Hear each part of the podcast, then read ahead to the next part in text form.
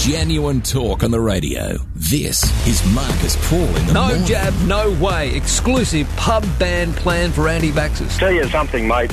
This COVID is a thing that keeps giving. And I think they're just pumping it for as much as they can because while that's happening, they're just doing what they want to do. It's a distraction, Jeff. You're absolutely right. We're bringing you all the news and the views. Marcus Paul in the morning.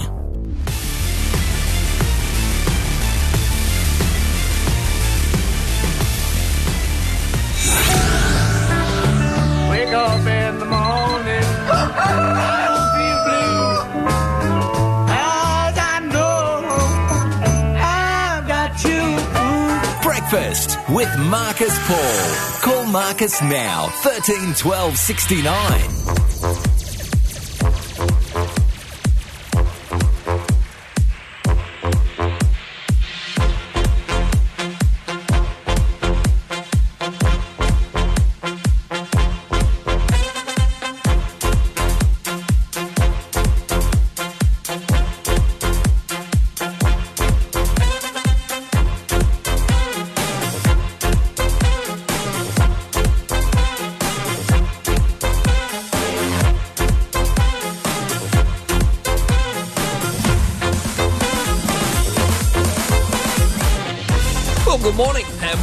Program. On this Tuesday, it is January 19, 2021. Great to have you company. All the news and your views. Marcus Paul here. Give me a call. 13 12 69 is the telephone number.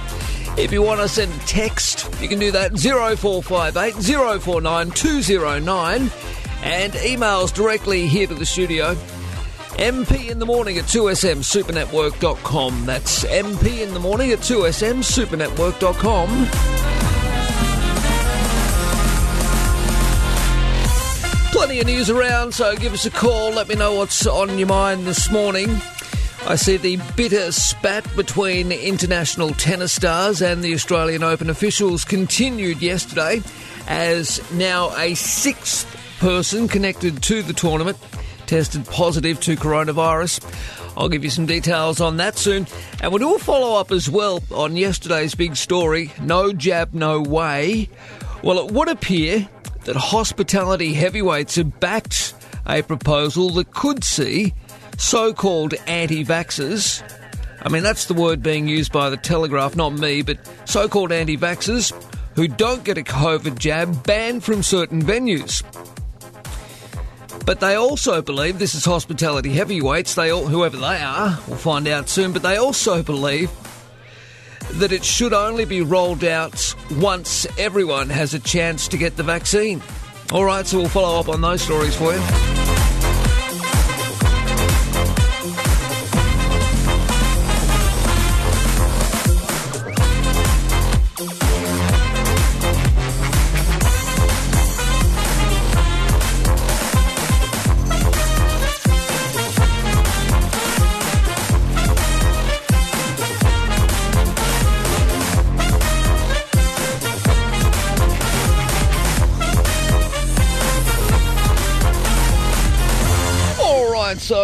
Are on this Tuesday morning. Marcus Paul here, 13 12 69 is the telephone number. Now, the federal government is being urged to provide additional financial support to the tourism industry. Everyone's got their hands out, haven't they, during COVID 19? Australians have been warned the nation's international borders could remain shut for the majority of this year, 2021. The tourism industry insists it simply will not be able to survive on domestic travel alone. However, the government says JobKeeper won't be extended again. It's a bit of a concern. So we're being warned to expect international travel bans for most of this year, despite a large scale vaccination rollout which is on the cards. Scientists say they want to monitor the efficacy of the vaccine before they make any border decisions. Health Department Secretary Brendan Murphy says it's likely that we will go most of the year with substantial border restrictions. Really? But he also said it's hard to make any estimates beyond three months into the future. So at this stage, it's all a bit of a guessing game.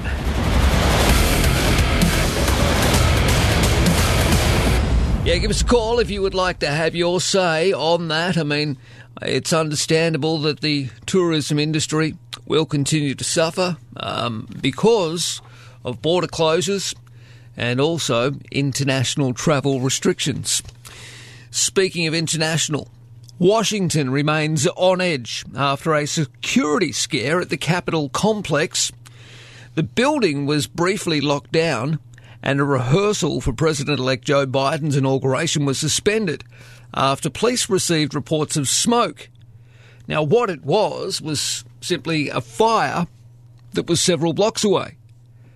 And there was no threat to the public, there was no threat to the Capitol building.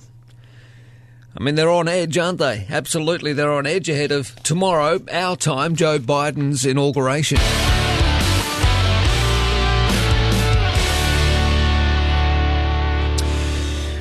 Right, thirteen twelve sixty nine. the telephone number. Today being Tuesday, Andrew Leigh MP will join us on the program. Uh, we're going to talk about Bonus Keeper. Look, a handful of Aussie companies are now pledging to return JobKeeper payments after reporting a profit. So I want to congratulate Andrew Leigh MP on the work that he's done on this. He's kept them as honest as he possibly can.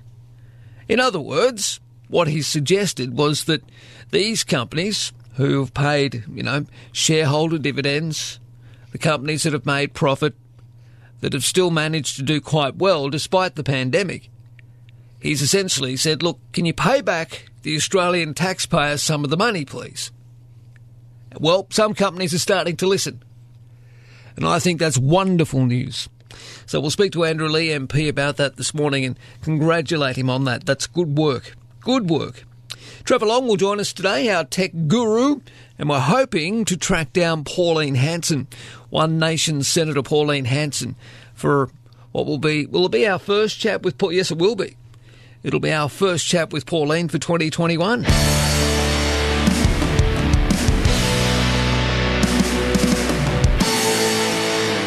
Anyway, that's all on the way. What do you make of tennis brat Bernard Tomic and his soft porn girlfriend? Again, not my words. They're having a field day. The tabloids with this, aren't they? They're having an absolute field day with this. Mind you, this bird's getting her, you know, more than 15 minutes of fame out of this. I mean, for goodness sake. I'll talk about it in more detail in just a couple of moments, but look, basically, the bitter spat between international tennis stars and Australian Open officials continues as a sixth person connected to the tournament tested positive to coronavirus. Some of the game's top male players have demanded their matches be reduced from a best of five sets to three to make up for their lack of, lack of training time. All right, well, how about we, uh, I don't know, we knock off half of the shift time today, Justin? Just because of COVID 19, I haven't been able to get out and practice my announcing. Goodness sake. Further anger was sparked yesterday among pent up players as on court training sessions at Melbourne Park were cancelled. But some stars managed to see the bright side of their life in quarantine. Look, there is some wonderful video emerging of some players, big grins on their faces, hitting up tennis balls against the window inside their quarantine rooms. They're making the most of it. Some people get it. Unfortunately, it's just the, the usual brats that don't, including Bernard Tomic. I mean, they're all very entitled at the moment, some of them. Not all of them. But there's a lot of entitlement going on, I think, with, with these tennis stars. And Bernard Tomic, there he is with his tattooed up missus. She's there on a video, uh, you know, front and centre. It's all about the likes, probably on her Instagram and whatever. But look, there are some who say the entitled tennis stars just need to shut up and stop moaning. And I agree. Including former tennis player Sam Groth. Anyway, if you'd like to have your say on this, give me a call, 13 12 69, the telephone number. It's Marcus Paul in the morning. And I had a dream that someday I would just fly, fly away. And I always knew I couldn't stay. So I had a dream that I just fly away. I've been on my own for a minute. Is it only me out there? Searching for the place to begin at. Is it me? Is it you? Is it fear? Standing on the line I was given. People stare and ask me why I'm here. No one seems to think that I fit in. That I don't wanna be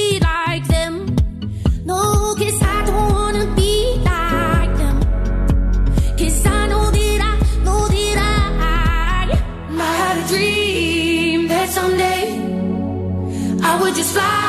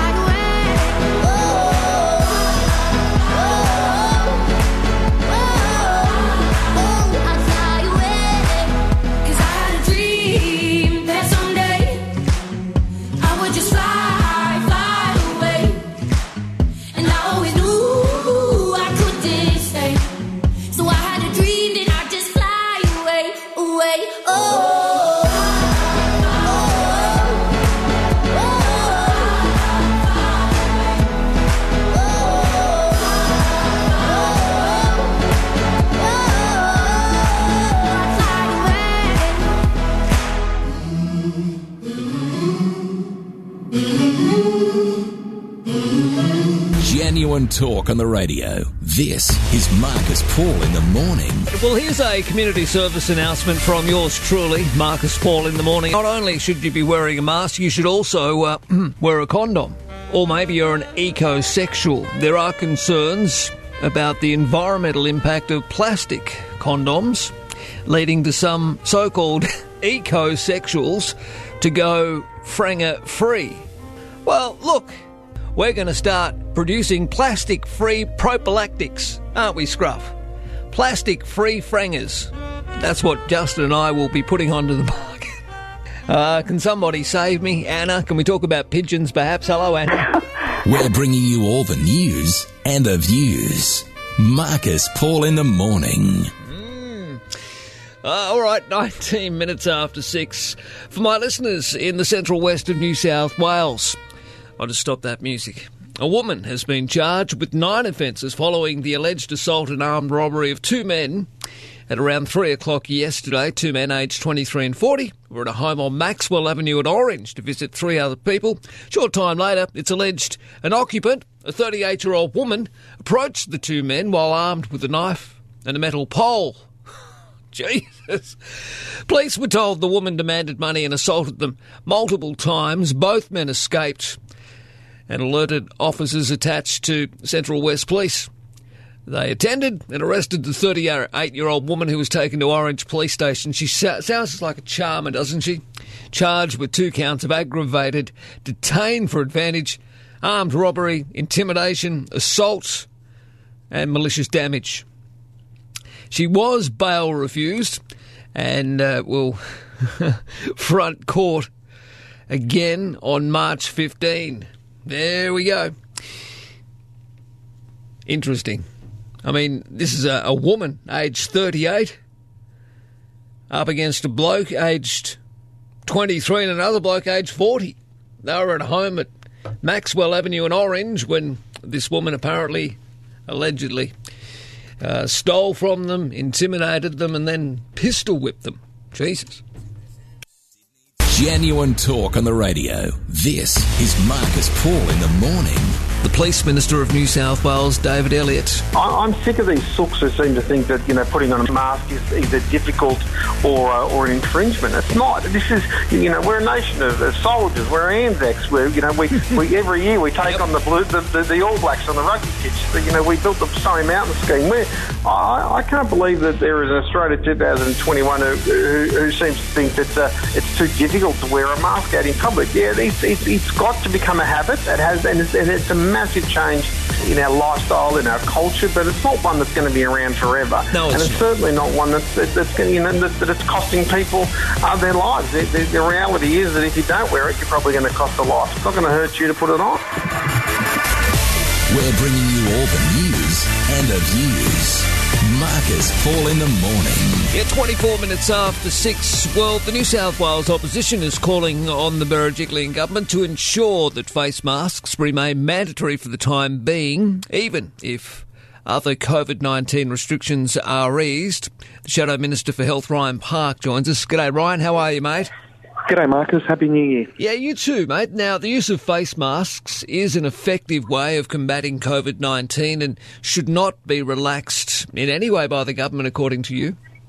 No, absolutely not. Masks save lives, but Marcus, they also keep people in jobs and they keep our small businesses open, and that's got to be our focus going forward as we start to emerge out of this pandemic and deal with what is left, which is significant economic crisis and hardships for many, many people. Yeah, you're right. I mean, the government is looking at easing restrictions, but masks are a cheap, effective method which will help keep, help keep families together and, of course, businesses open.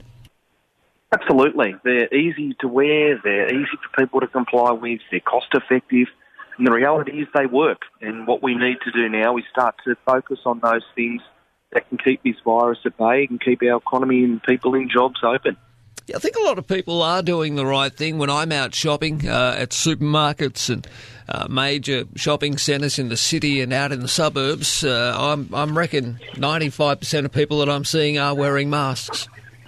You're spot on, Marcus. People have responded very, very well because people know, the community knows that mask wearing saves lives, it saves jobs, and it keeps their local small businesses, whether it's a cafe, a restaurant, a supermarket, open. And that's what we need to do. We need to remember that by doing this, we're not only helping ourselves and our family, but we're also helping our community stay open and keep people in jobs. The Premier yesterday flagged the possibility of a no jab, no way situation to get into pubs and clubs in the future. I mean, what's your stance on this? Well, I've said, look, as someone who's very, very supportive of vaccination, it's hard to find someone more supportive of it than me. I've said that very clearly that's something that we'd be happy to have a look at. I think what we need to do, though, is make sure there's every opportunity for people to get vaccinated. And we do know, Marcus, certainly in communities from non-English speaking backgrounds, that's sometimes a difficulty in rural and remote communities, and some Yeah. Aboriginal communities in rural New South Wales. That also is sometimes a challenge, and we need to make sure that that's available before we start to go down that compliance way. Good to talk to you, Ryan. Thank you, mate. Always great to talk to you, Marcus. Genuine talk on the radio. This is Marcus Paul in the No morning. jab, no way. Exclusive pub ban plan for anti-vaxxers. Tell you something, mate. This COVID is a thing that keeps giving. And I think they're just pumping it for as much as they can because while that's happening, they're just doing what they want to do. It's a distraction, Jeff. You're absolutely right. We're bringing you all the news and the views. Marcus Paul in the morning. All right, good morning. A rise in child protection notifications during the COVID 19 pandemic has highlighted the need for a stronger focus on mental health, family violence, and housing and homelessness. That's according to the New South Wales Council of Social Services. We'll try and catch up with uh, NCOSS CEO Joanna Quilty on the program this morning. Uh, the new data is very concerning. It's from the Australia Institute of Health and Welfare, and it shows the protection of children notifications fell during COVID 19 lockdowns and rose only once they were lifted. Boy, oh boy. Uh, according to modelling commissioned by NCOSS and other peak bodies, which models the impact of rising unemployment by June 2021, when JobKeeper has ceased, and if JobKeeper returns to its previous rate, there will be, are you ready for these stats? They're very sobering. According to this data, there will be 27,500 more children at risk of neglect across New South Wales. That's a 24.5% rise due to increased unemployment and with some locations experiencing increases of over 40%. The number of 20 to 24 year olds in New South Wales experiencing high or very high mental distress will increase by up to nearly 17%. Higher unemployment alone will lead to rates of domestic violence increasing by up to 5.5% in some regions of New South Wales. With COVID 19 lockdowns already having caused alarming spikes in reports to police. More than 9,000 people in New South Wales, they say, will be homeless, a rise of 24% in the homeless population. Some regions will see a 40.5% increase in homelessness. Well, something needs to be done addressing disadvantage before it becomes entrenched will ensure that children, young people, families, and communities can get the support they need. I mean, these startling figures are a warning of what's to come if we don't act now and invest adequately in social service safety systems that prevent crises. All right, we'll try and catch up with the NCOSS CEO Joanna Quilty on the program a little later this morning. Marcus Paul in the morning, 13 12 69 is the telephone number. More players and officials landing in Melbourne for the Australian Open are likely to test positive to the coronavirus within days after further cases were confirmed among players and officials. Infectious disease experts say the virus could still be incubating in some of the 1,200 who had arrived in Melbourne since Thursday, some from countries considered COVID 19 hotspots. Yeah, well, a lot of people on social media and calling through to this radio program and others have suggested why on earth have we been allowing people to fly into the country from these areas? Well, why? Tennis. That's why. More than 70 players, almost a fifth of those taking part in the Grand Slam, have been confined to their hotel rooms after they were deemed close contacts of people who tested positive to the virus after landing in Melbourne. Another four coronavirus cases, one of whom Victorian Chief Health Officer Brad Sutton, or Brett Sutton rather, said was believed to be a player linked to the tournament, were confined by officials yesterday, bringing the total number of infections to six. Now, in addition to those, a member of the air crew on one of 17 flights chartered by tournament organisers has also tested positive. Now, the lockdown for players deemed close contacts means they cannot leave their rooms to train. So, of course, that's leading to a whole stack of complaints. Absolutely, there are. Well, Sam Groth has got it right in an editorial today in uh, the newspaper. Memo to all the tennis stars complaining from their hotel suites stop your moaning. You are getting no sympathy from anyone in this country, given what we have been through this year. None at all. Sure, these are not ideal situations to be in ahead of a Grand Slam, but this is what you've got. Now, Sam Groth should know. He's played a lot of tennis Grand Slams. He knows firsthand what it's like to prepare for one and the stress that goes along with it. Anxiety is high, and if you're on edge preparing for the biggest stage in your sport, there's a lot on the line. Sure, it's not ideal preparation to be in lockdown, full or partial. It's not ideal to be stuck in a room. It's not ideal that the food mightn't be the best. It's not ideal that you can't train as you normally would. None of it is ideal, but after almost a year without any play or income, they've come to Melbourne and if you're a singles player, you're getting a guaranteed $100,000. Now, that's a lot of money. Guaranteed $100,000. Perhaps it's time these players got a little perspective. The virus is killing thousands of people on a daily basis. Others are losing their homes, their jobs, and not seeing their families. Players have been granted an exemption and an opportunity to earn huge money, yet they're complaining Public backlash is hardly a surprise. Like every other Melburnian, Sam Groth says he spent months and months last year sitting at home unable to travel more than five kilometres, only allowed out for an hour or so a day, unable to see loved ones or go about his normal life. And like thousands of others, Sam Groth said he spent almost a year with little to no work and therefore no income.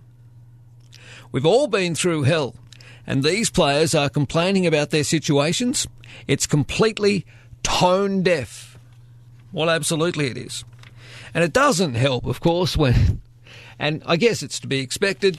If you go on many of the trashy magazine sites today, um, Daily Mail, etc., what are you hit with? Well, pictures of Bernard Tomic's soft porn girlfriend, Vanessa Sierra. Vanessa Sierra. I've never heard of her before. She's the one who's been complaining the loudest about her time in five star isolation. Vegan food, video games, and yoga. Gee, it's tough, isn't it? Very tough. I mean, this thing is even com- basically turned around and made a bit of a joke of it all. It's no laughing matter, Vanessa, whoever you are. She says that now that she's confined to this five star luxury hotel room for 14 days, she can go ahead and make some fans only content with Bernard. What the hell is she doing there anyway for? I don't understand. Why is she there? I mean, isn't he a tennis player? Last time I checked, he wasn't a soft porn star with this thing. She's about as fake as they come. Give us a call, 13 12. Yeah, the sisters, Sister Sledge. And we are family, Marcus Paul in the morning. Sue has been on the email, MP in the morning at 2smsupernetwork.com. Uh, g'day, Marcus. Just wondering how proven this vaccination is. Where is it made? Pushing it through so quickly. Research usually takes years. A bit of a worry, according to Sue. Well, if you want to have your say on that, give us a call, 13 12 69. A former Queensland Young Australian of the Year has been slammed after launching an unfair dismissal claim. Jean Madden founded Street Swags, but was sacked by the organisation after using $14,000 of the charity's money to pay her lawyer and giving her boyfriend a $130,000 a year job. Jobs for the boys, or in this case, boyfriend. Ms. Madden was dismissed after allegedly racking up $441,000 in unauthorised expenses. Well, I wonder whether they should take away her Young Australian of the Year award, a Queensland Young Australian of the Year award. Jean Madden, the founder of S- Street Swags, also allegedly a fraudster.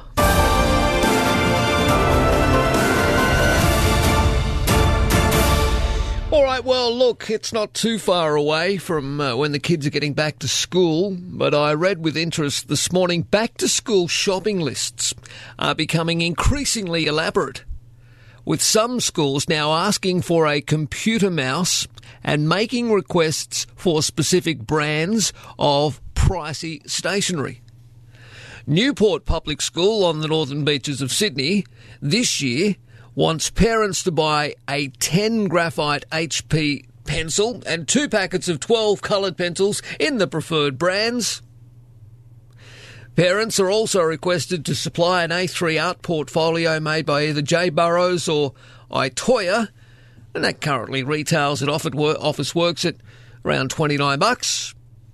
It's all, look, taken on their own, it doesn't sound too much, but, you know, when we have schools who start making requests for specific brands of stationery, and if these brands are pricey, it all adds up. Absolutely, it all adds up.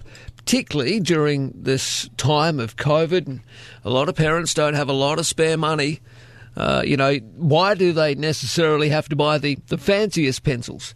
For God's sake, just buy a pencil, yes? Does it really matter whether it's fancy schmancy or not? Well, look at Murwillumbah Public School on the North Coast. Students must bring whiteboard markers and pens and pencils, in addition to a computer mouse and mouse pad. Well, hang on, don't we fund schools for things like mouse pads? Like, I can understand maybe taking your own computer mouse to use at a computer terminal at school. I, I kind of get that in a way because of COVID, but still. I mean, the 2021 stationery notice for parents in year 5 to 6 at Murwillumbah says the following items are essential for students to supply. oh, really? P&C Central Coast President Sharon Brownlee said school teachers should not be making requests for specific brands and technology equipment. To put that pressure on individual families, especially during COVID when people are losing their jobs, is very, very disappointing. What do you make of it? Give me a call. Maybe we can get the, the Shadow Education Minister, Prue Car, on the program this morning, Justin, to have a little chat about that.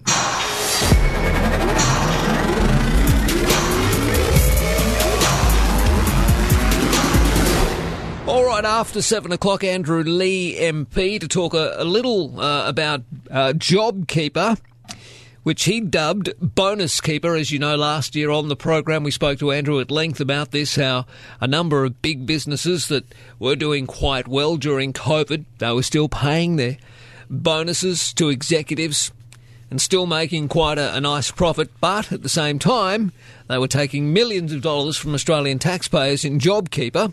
Well, a handful of Australian companies are now pledging to return JobKeeper payments after reporting a profit. Well, that's great news. So we'll speak to Andrew about that very soon.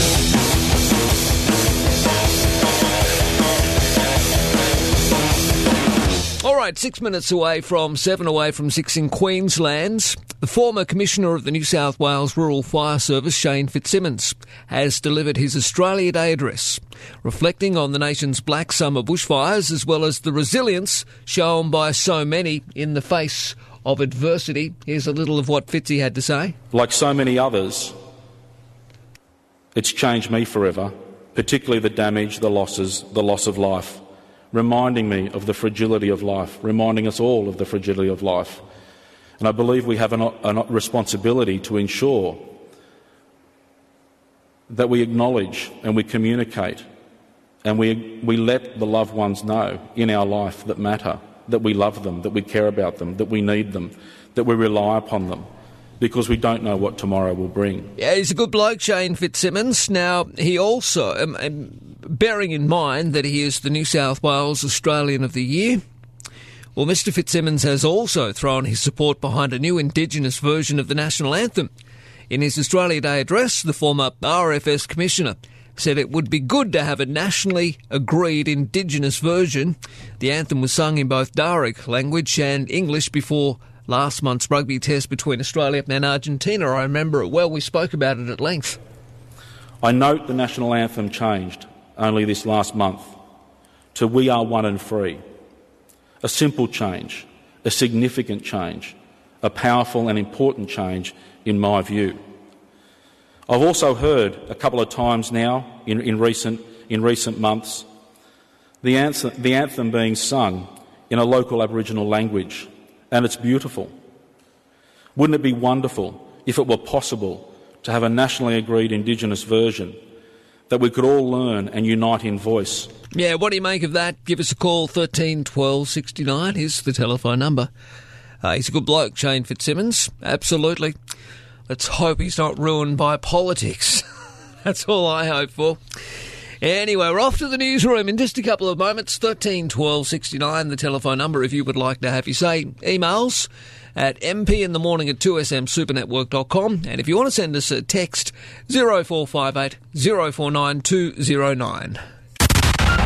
Marcus Paul has Sydney talking. All the news and the views.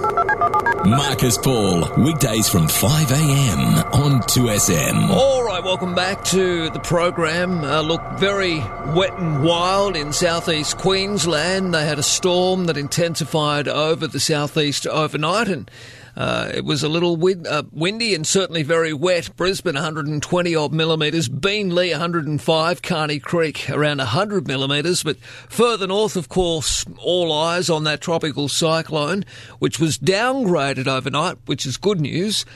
Now, they are still on alert up there around uh, the tropical north, but at this stage, it's not looking too bad. Uh, certainly, it'll be wet, windy, and wild, a little like Brisbane, but uh, nothing compared to how it could have been had the tropical cyclone had uh, developed even further. Um, but at this stage, they're just calling it a an east coast low, or just below, if you like, a Cat One cyclone, which is good news.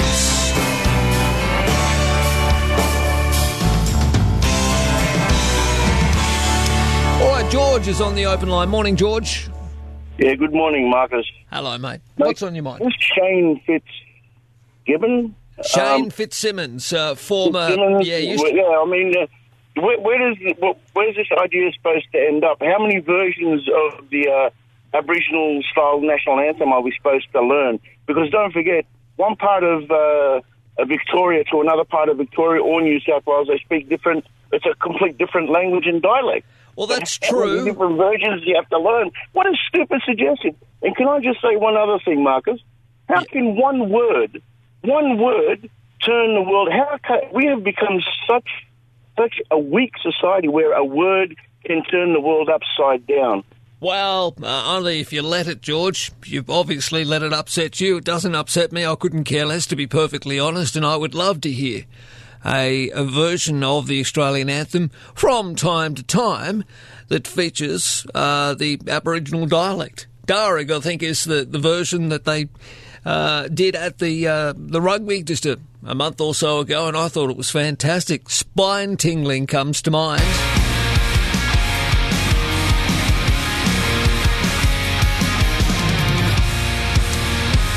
NCOSS are concerned about an end of uh, JobKeeper and JobSeeker payments and what that might mean to the safety of our children and unemployment levels around the country.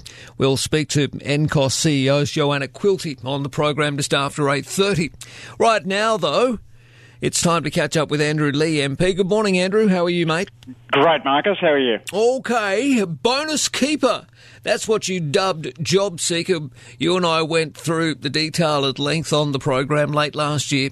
A number of Australian businesses that were still doing quite well were paying executive bonuses and uh, and also making quite a handy profit while receiving JobKeeper. Now we learn that there's a handful of Australian companies pledging to return some of the money. It's terrific, uh, Marcus. Uh, Toyota Australia is one of those who've uh, given the money back. They've given $18 million in JobKeeper payments back to the taxpayer. And their CEO, Matthew Callachor, said that uh, uh, it was the right thing to do as a responsible corporate citizen. Uh, and then yesterday we had Super Retail Group that owns Rebel, Super Cheap Auto, and BCF uh, saying much the same. Uh, plenty of good sales. Uh, they'd decided that they didn't need the taxpayer money, and so they're giving one. $7 million back to the taxpayer. I think those two firms are, are really going to uh, go up in the, the, their public standing. Uh, they show that their corporate ethics are in line with most Australians. Uh, if you're uh, doing well, you don't need taxpayer handouts. No, you don't, and congratulations to them, and also congratulations to you, Andrew, because you and I, but you in particular, have been on about this for quite some time, and you've brought pressure to bear where it's needed uh, because you're saving Australian taxpayers' dollars. Absolutely, Marcus. And this is a time at which uh, government budgets are, are, tight. We know that the government is looking at phasing out JobKeeper even before the recovery takes hold. Uh, the Deloitte figures that were out yesterday show pretty weak wages growth for years, unemployment not returning to pre-pandemic levels for a number of years. Uh, and so it's uh, it's quite clear that uh, there are people that are going to be struggling, the million out of work, the million who'd like to have more hours, uh, and that the uh, job seeker payment is uh, scheduled to fall again, and that's going to make it very tough for many of those people who are just struggling to, to get by and pay rent and pay the bills. at a time like that, we shouldn't be giving many millions of dollars to firms whose profits in 2020 were better than their profits in 2019.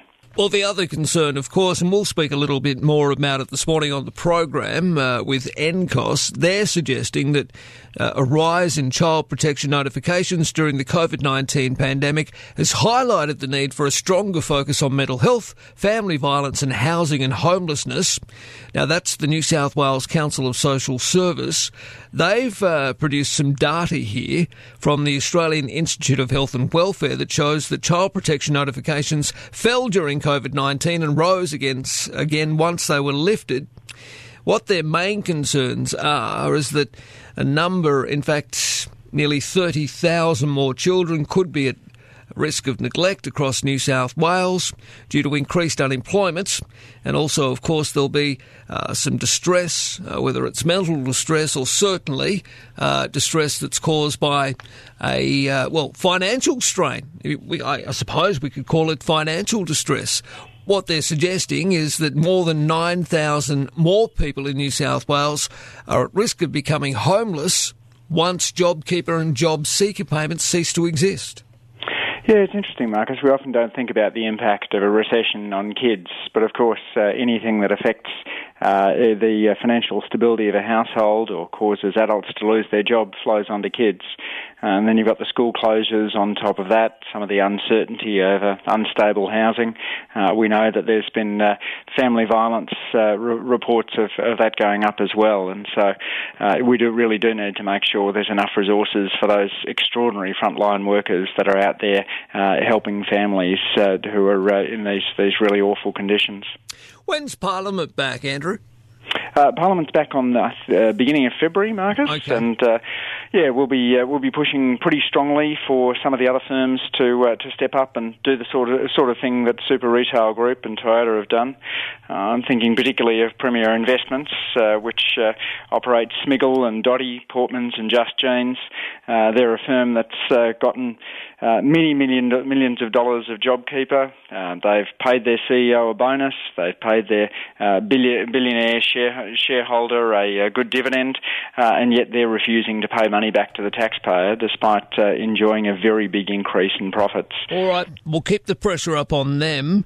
Just Absolutely. On, on another aside, uh, some news yesterday. Um, it came from one of the union heavyweights who's pushing for Tanya Plibersek, perhaps to replace Anthony Albanese as Labor leader. I don't know whether you'll buy into any of this or not, but are there some concerns within the rank and file of Labor that Albo mightn't be able to get you across the line if ScoMo pulls an early election this year? No, none at all. Uh, you've uh, had many conversations with Anthony. You know how passion- passionately committed he is to making sure that uh, we have a recovery which takes us back to a better place than we were before the pandemic. Uh, Anthony sets the uh, the standards much higher than Scott Morrison in wanting a recovery which will make sure that we get strong wage growth, uh, that we have uh, an, uh, an, economy which is dealing with dangerous climate change, uh, and which everyone is is is no one's left behind and no one's held back.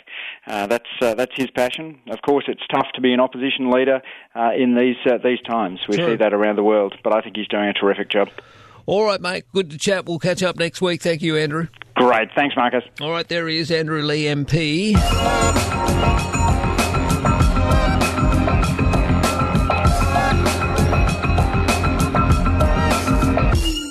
Right, it's a quarter past seven, quarter past six in Queensland. A mother of two has been fined $1,000 for letting her young children drive her car in a national park in what a magistrate said should loom large as a warning about road safety to other parents during the school holidays.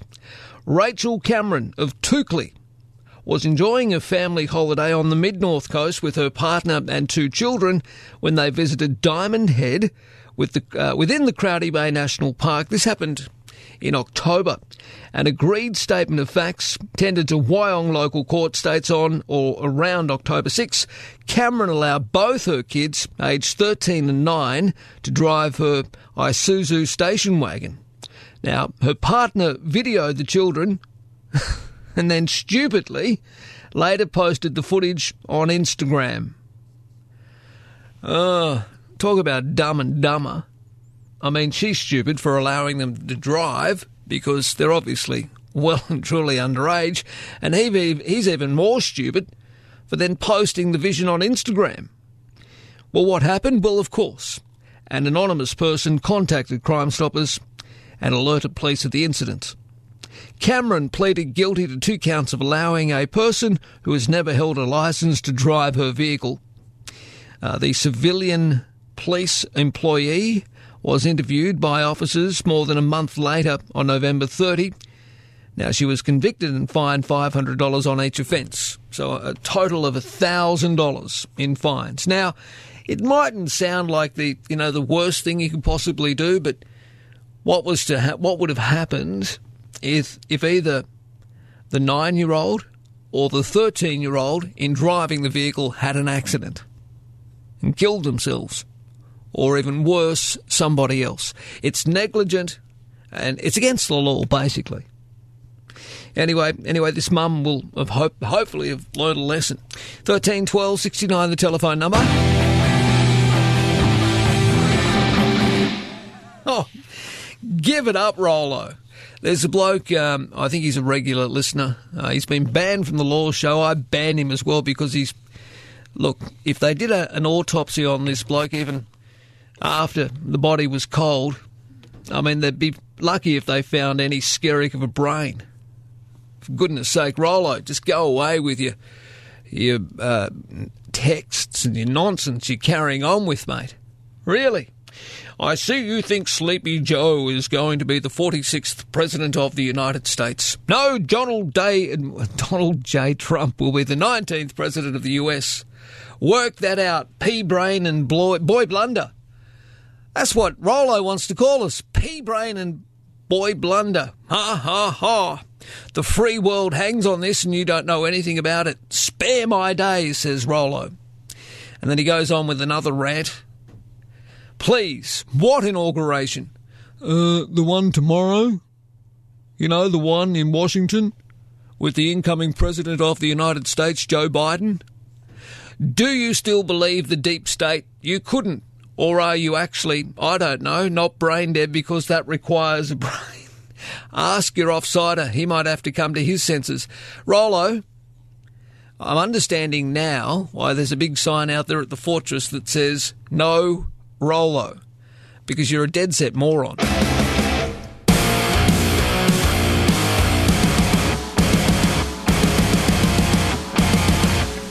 Right, Mark is on the open line on 13 12 69 at 22 minutes after 7. G'day. Mark, How Marcus, I mean, um, uh, what are your thoughts on Craig Kelly? He's a nut job. Isn't he? And that George Christensen. Well, uh, you know, uh, between, Oh, between the why- two of them, I think they're both very dangerous, Mark. What they're doing is they're spreading conspiracy theories. And why doesn't Morrison do anything about it? Uh, well, because he has no backbone. They're, they're pathetic, those two. And the people that listen to them and talk about how good they are, just got to wonder, are they right in the head? Well, I don't know. Uh, Look, again, I've been uh, at great pains of, of saying on this program that I present, I, you know, whether or, or not it's correct, I have to follow the correct uh, advice given to me from. I'm not a medical expert, mate. I, I'm not an expert on vaccines. I'm not an expert on coronavirus. I read a lot of the information provided by New South Wales Health and the Australian government on COVID 19, and I want to be responsible when I'm giving information out there. I'm not going to tell anybody to get well, you hold yourself liable if you don't. Well, and if some, someone does, some people do what this Kelly's suggesting, he could be held. What is it? Culpable? The word? Well, I don't know. It's certainly uh, dangerous to spread information that hasn't been verified. Yeah, or misinformation. Uh, but look, there are so many people who are. Uh, you know these different drugs. Whether it's uh, look, I don't even like mentioning them on air, but Trump I- for a start. I won't, but there are a lot of people who, who even pressure me. Um, can you interview this person? He's got some great information on a certain drug that could cure COVID 19. Oh yeah, yeah. Of course, no doctors would have thought of that. No, no doctors would have entered the head. No, of but, course um, not. oh, why don't you interview Kelly and tear shreds off him? Well, we put a, a request into Craig Kelly um, to to come on the program. As you know, Mark, we're doing the, the John Law show as well, so we're going to I don't know around eighty odd stations around Australia after nine o'clock. Funnily enough, I think his chickened out. Well, yes, his press people got wind of the fact that we wanted to challenge him on a few of these issues, so he hopped on 2GB down the road and, and basically Oh, got well, the- what's that? To, I bet he goes on Sky News too. Probably. Probably, You mate. know what is is really pathetic now? How many times the Groper had um, uh, Gladys on? Like he, she had more time on air than what he did, I think. It is so bad that station are so biased that they, they only interview. It's a full time advertisement for the Liberal Party. Mark, you're not still and what I was watching them, are you? you? Is big fun. You're not still watching them. You No, no, what? Not yet. Okay. No. all right? What I was going to say is, could you imagine how much they'd all be screaming if this was Labor in power now, borrowing all this money and things not turning out how they should with that robo debt and the the phone thing where you, what was that thing where your phone the phone tracing thing? Yep, I know what That you mean. flop. Robodebt. All yep. those are millions of dollars, and no one says anything about it. Well, uh, I've got one word. Barry O. Well, actually, one name to give you. Barry O'Farrell. Uh, he went for a bottle of Plonk. Um, Yeah. The Premier of New South Wales, I don't know, uh, she must shop at a, a place that sells great Teflon. Nothing sticks, mate. Nothing what I'm sticks. saying is how pathetic it is how the right wing media says nothing about what the, the money that's disappearing. But like, look at that block of land they paid another $27 million Yeah. for what it was valued at to a Liberal Party donor. Yeah, of course. You've got to look after your mates, How Mark. shocking is that? you got to look after your mates. Oh, yeah. Hey? Why wouldn't you look after your mates? yeah that's, that's crook. Well, you it smell rat there, can't you? Well, you can, and I've reported it. Uh, Michael West, independent media, have reported it. The Guardian reports it. But, you know, and, and look, in fairness, the mainstream also picked up on that, but nothing was done about it. That's the No. concern. Well, the Murdoch press would have, would have, would have, they would have hammered that to hell if it was Labor. Well, yes, we would still be reading it front page. Oh, yeah. Uh, but they're more concerned about putting things like, I don't know, a soft porn star on the front page of the newspaper today because it's titillating. Bernard Tomic and his soft porn star girlfriend Vanessa Sierra have complained about their time in five star isolation. Yeah. That's why I don't even bother with the Murdoch press ah. now. Anything that's Murdoch, I just look away from. All right, mate. All right. Okay, right. Good to talk. See you, mate. Bye bye. Hello, Mick. How are you? Well, mate. It's not that Gladys has got Teflon on her, mate. It's that the bulk of the, uh, let's call it non-independent media Yep. will not ask her the questions. They feel she's already answered them, even when they had to hand feed her some of the answers, like Dorothy Dixon's. Now, you're not old enough to remember. Yeah. I don't know. I haven't seen a picture of you. You could be an old bugger. Um, the media did the same thing to Russ Hinze, to Joh Bjelke Petersen, to Robert Askin. You know, they Played just ignored favourites. these issues. Yeah. You're telling me they play, they've always played favourites? Is that what you're telling me, Mick? Mate, it goes well beyond playing favourites. It's the, the media which is meant to protect the, the, you know, we talk about having a free media, which North Korea doesn't have and China doesn't have, how important it is. It is important, but they're not a free media, most of them. Why mm. don't you get invited to Gladys's private press conferences? Because you'll ask her questions you haven't already written down for her. Very true. This is why. They Yep. protect them, mate. So it's not that she's got Teflon on her. It's that much of the media is complicit in this corruption, and we have a long history of it in New South Wales. All right, mate. Thanks for the call. I appreciate it. 13 12 69 if you'd like to have your say.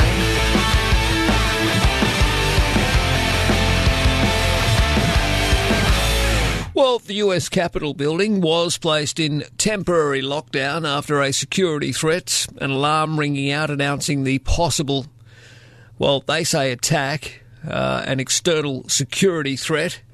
And you could see the video of uh, smoke ballooning behind the Capitol building, but what it was was a fire about two or three blocks away.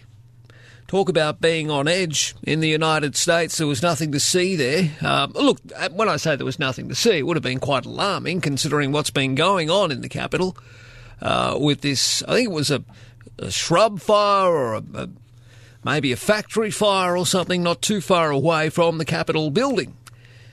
And to see the, you know, the spire of the Capitol building with smoke billowing behind it, well, of course, it would have been quite alarming to a number of people. But anyway, uh, the security threat led to an alarm ringing out, and you, can see on the vision people doing the Harry Holt, running uh, as if for their lives.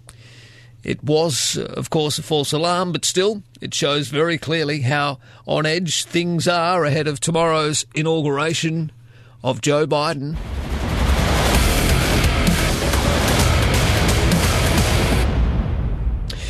All right, well done to New South Wales Police. A man will face court today charged over the alleged online grooming and sexual assault of a teenage girl in Sydney southwest. Yesterday, police executed a search warrant at a home at Villawood following reports a man was being detained by the occupants over an alleged sexual assault. Fairfield City Police area officers attended and a 22 year old man was arrested. He was taken to Fairfield Police Station charged with having sex with a child between 14 and 16 and grooming a child for unlawful sexual activities. Boy, oh boy. Police will allege in court that the man sexually assaulted a 14 year old girl he met via a social media application earlier this month. The Bankstown man was refused bail and will front Fairfield local court today. Well done to police. And please let us serve as another reminder that whatever you do, keep an eye on your children online. There are predators out there.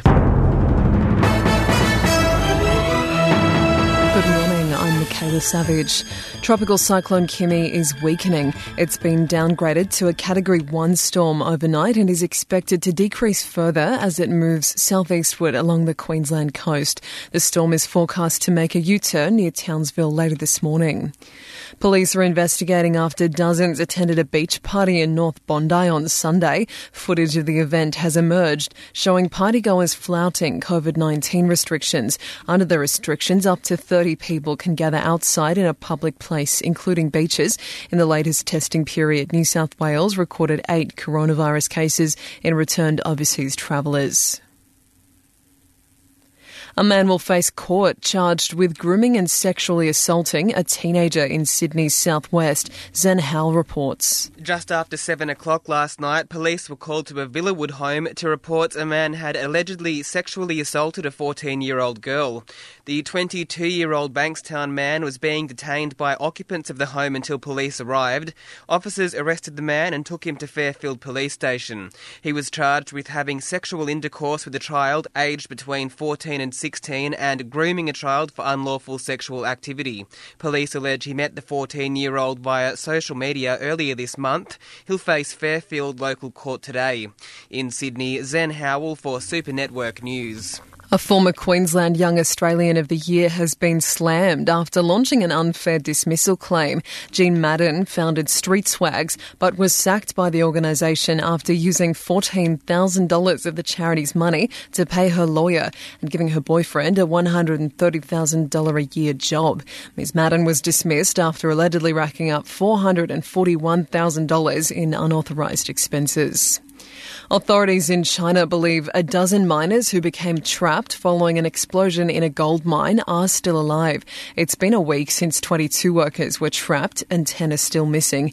Rescue crews have been lowering down food rations taped to wire cables in the hopes the miners hadn't died in the explosion. A note was sent back up pleading for help. A phone connection has been set up to help with the communication. Six Australian playpens have failed safety tests. They include the Baby Care playpen, which poses a strangulation and escape risk. Matthew Steen from Choice says there's no Australian standard for playpens, so testing is based on standards for other relevant products. What we do is we look at the construction. So we check to see whether the playpen has any objects that could be inhaled or ingested. Uh, we look for sharp corners, edges, and points um, whether playpens have any projections which could hurt a child if they ran at them at speed. Um, look for potential clothing entanglement hazards, uh, which pose a uh, strangulation risk.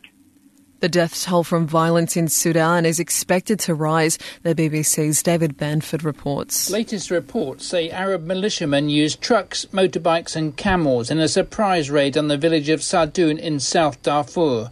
It's inhabited by the non Arab Falata community. The report comes only a day after more than 80 people were confirmed dead in clashes in West Darfur. Nearly three weeks ago, the United Nations and the African Union ended their long running joint peacekeeping mission in the region. Sudan's been undergoing a fragile transition since the ousting from power in 2019 of President Omar al Bashir, whose regime was often accused of backing the Arab militias. Updating sport, the final test between Australia and India will get underway at the Gabba this morning. Play on day four had to be suspended after heavy rain. India is none for four at stumps and they need 324 runs to win the match and the Border Gavaskar Trophy. More players have been forced into quarantine ahead of the Australian Open. At least 72 athletes are now isolated and unable to train because of multiple positive cases on chartered flights.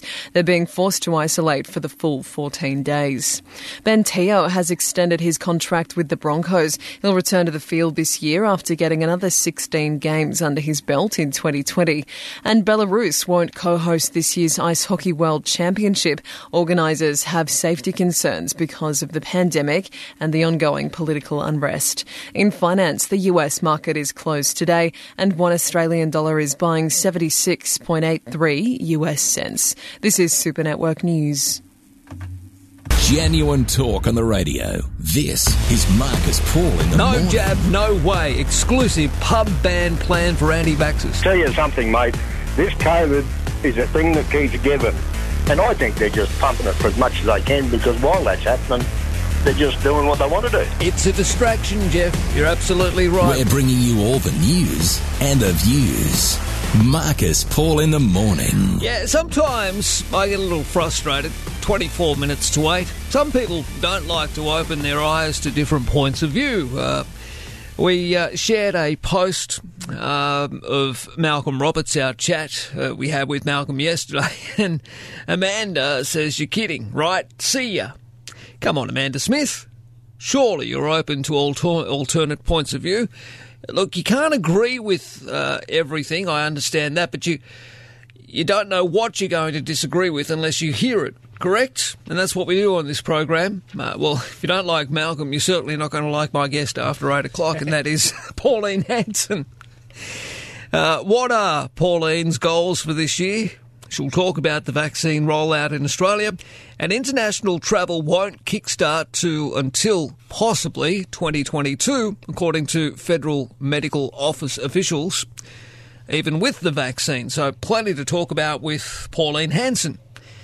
As I say, we like to get all points of view on this program, and uh, some bloke as well has come on this morning and had a little crack at Andrew Leigh.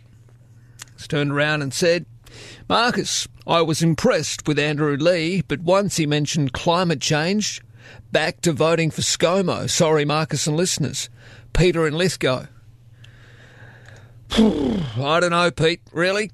Andrew Leigh just saved taxpayers here at Australia millions upon millions of dollars by pressuring businesses to return JobKeeper payments that they really didn't need or deserve. But you're going to vote for ScoMo simply because Andrew thinks that the planet's in a bit of trouble? Wow. Fair enough.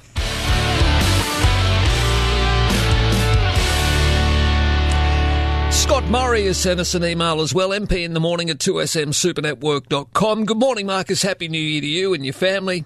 On the topic of Bernard Tomic's girlfriend, Vanessa, you have to feel sorry for the poor pet. Her biggest issue was that she normally has her own hair washed for her. Yeah, I read that yesterday. And shock horror, she will now have to do it herself. And how about those bee sting lips? Do you think she's a little vain? Have a great day, Marcus. Enjoying your program.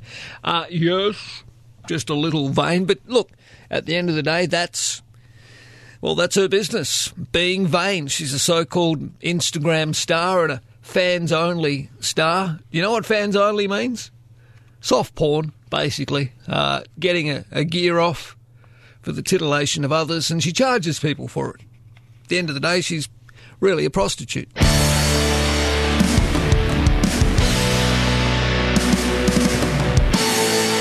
And not a very good looking one either, to be honest. Hi, Chris, how are you? Pretty good, Marcus. here going? You're going to be talking to Pauline shortly, are you? I am, my friend, yes. Uh, look, I don't know. I might be a bit out of sorts. Would it be possible for you to maybe answer a question? Do Australian politicians in general Yeah.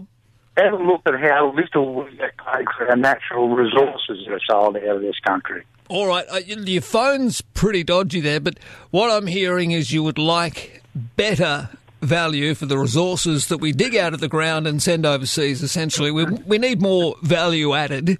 That, that's what I'm saying, yeah. Yeah. Well, I can certainly um, bring that up with Pauline just I. I don't know if they ever look at that, Marcus. Well, yes, they do. A lot of people have been looking at it, One Nation in particular. Uh, I mean, in my conversations again with people like uh, Malcolm Roberts, he's been going on about value adding our resources. Yeah. you know, till he's blue in the face. The problem is, let me tell you what the problem is, Chris. Is that a number of politicians at a federal level are too cosy with the mining conglomerates, the mining magnates, that they Yeah, Australia's like a cheap store. well, absolutely. We dig it out of the ground, uh, we ship it overseas, and or we allow it to be, uh, you know, Shipped overseas, and, and we get virtually nothing for it.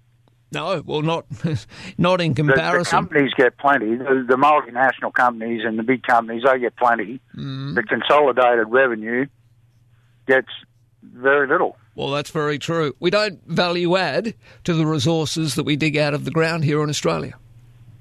Thanks, mate. All right, great call. Appreciate it. Thirteen twelve sixty nine.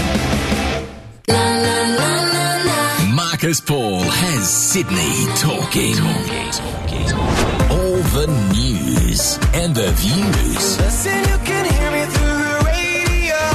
Marcus Paul, weekday mornings from 5am on 2SM. All right, give us a call. Let us know what's on your mind this morning. The federal government's being urged to provide additional financial support to the tourism industry. Australians have been warned the nation's international borders could remain shut for the majority of this year, and the industry, the tourism industry, insists it simply won't survive on domestic travel alone. However, the government says JobKeeper won't be extended again, as we know. I mean, what do we do about this? What do we do about this? This is the problem, of course, with COVID 19. It does not recognise borders. And unfortunately, uh, it's going to be a, a very tough haul ahead for international travel. Southwest residents are being urged to remain vigilant at the beach after a woman drowned trying to save her son on the south coast.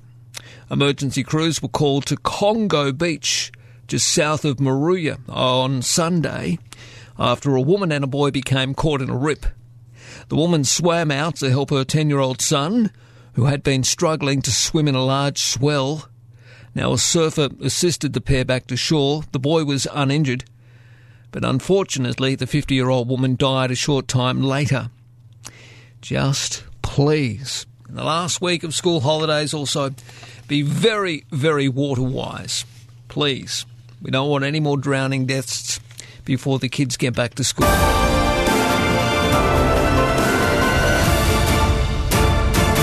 A rise in child protection notifications during COVID 19 has highlighted the need for stronger focus on mental health, family violence, and housing and homelessness. That's according to the New South Wales Council of Social Services. Uh, some of the stats that I've received, the data here is quite alarming. There will be around 27,500 more children at risk of neglect across New South Wales, a 24.5% rise due to increased unemployment, and with some locations experiencing increases of over 40%. I want to talk about this with NCOSS CEO Joanna Quilty. Uh, she'll be joining us on the program after 8.30 this morning. That's on the way. Also after 8 o'clock, Pauline Hanson, One Nation Senator, coming up.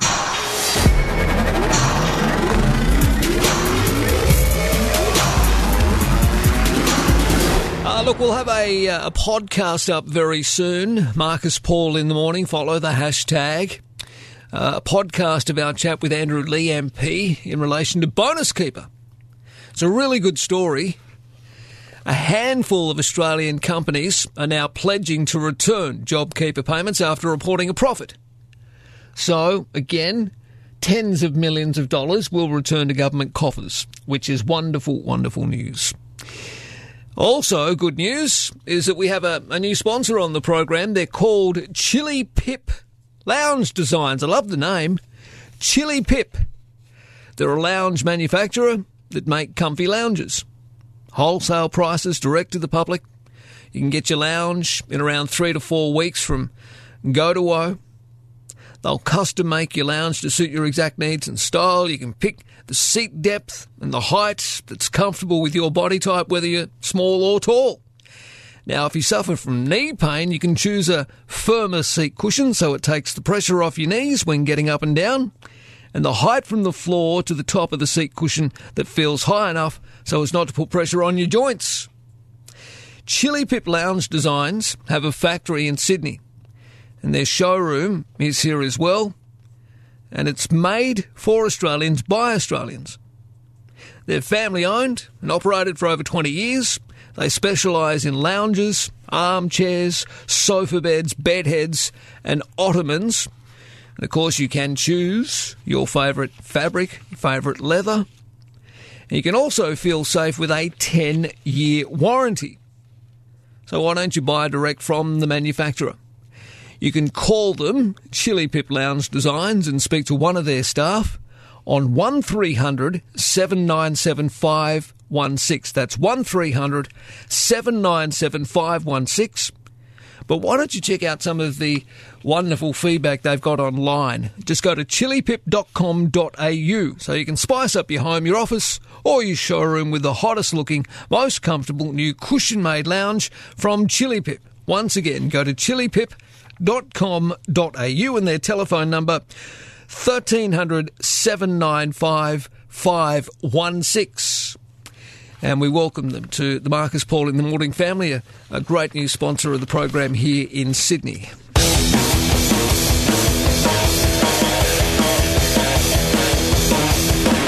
Alrighty, give me a call. Let me know what's on your mind this morning. I would love to hear from you.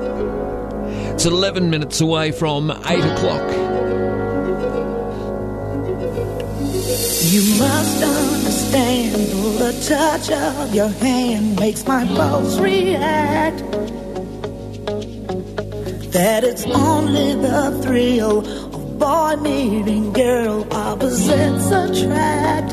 It's physical, only logical. You must try to ignore that it means more than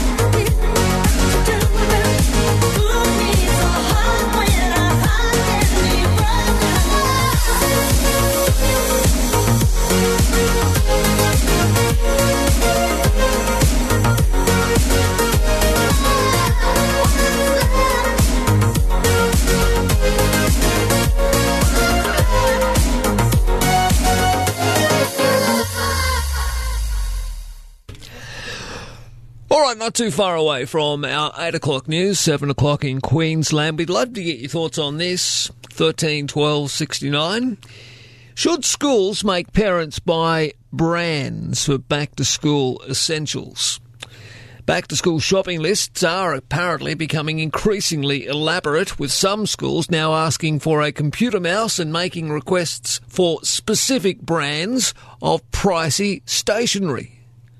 Wh- What difference does it make what sort of pencil you use, so long as it's usable? Why are schools asking parents to buy certain brands?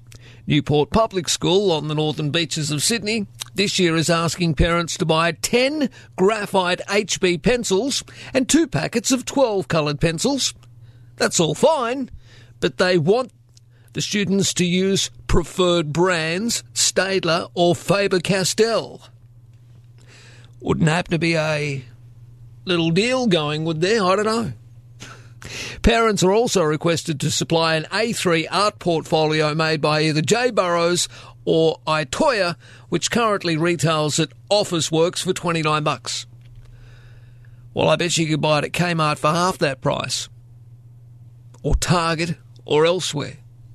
I don't know. What do you make of it? 13 12 69, the telephone number. News next.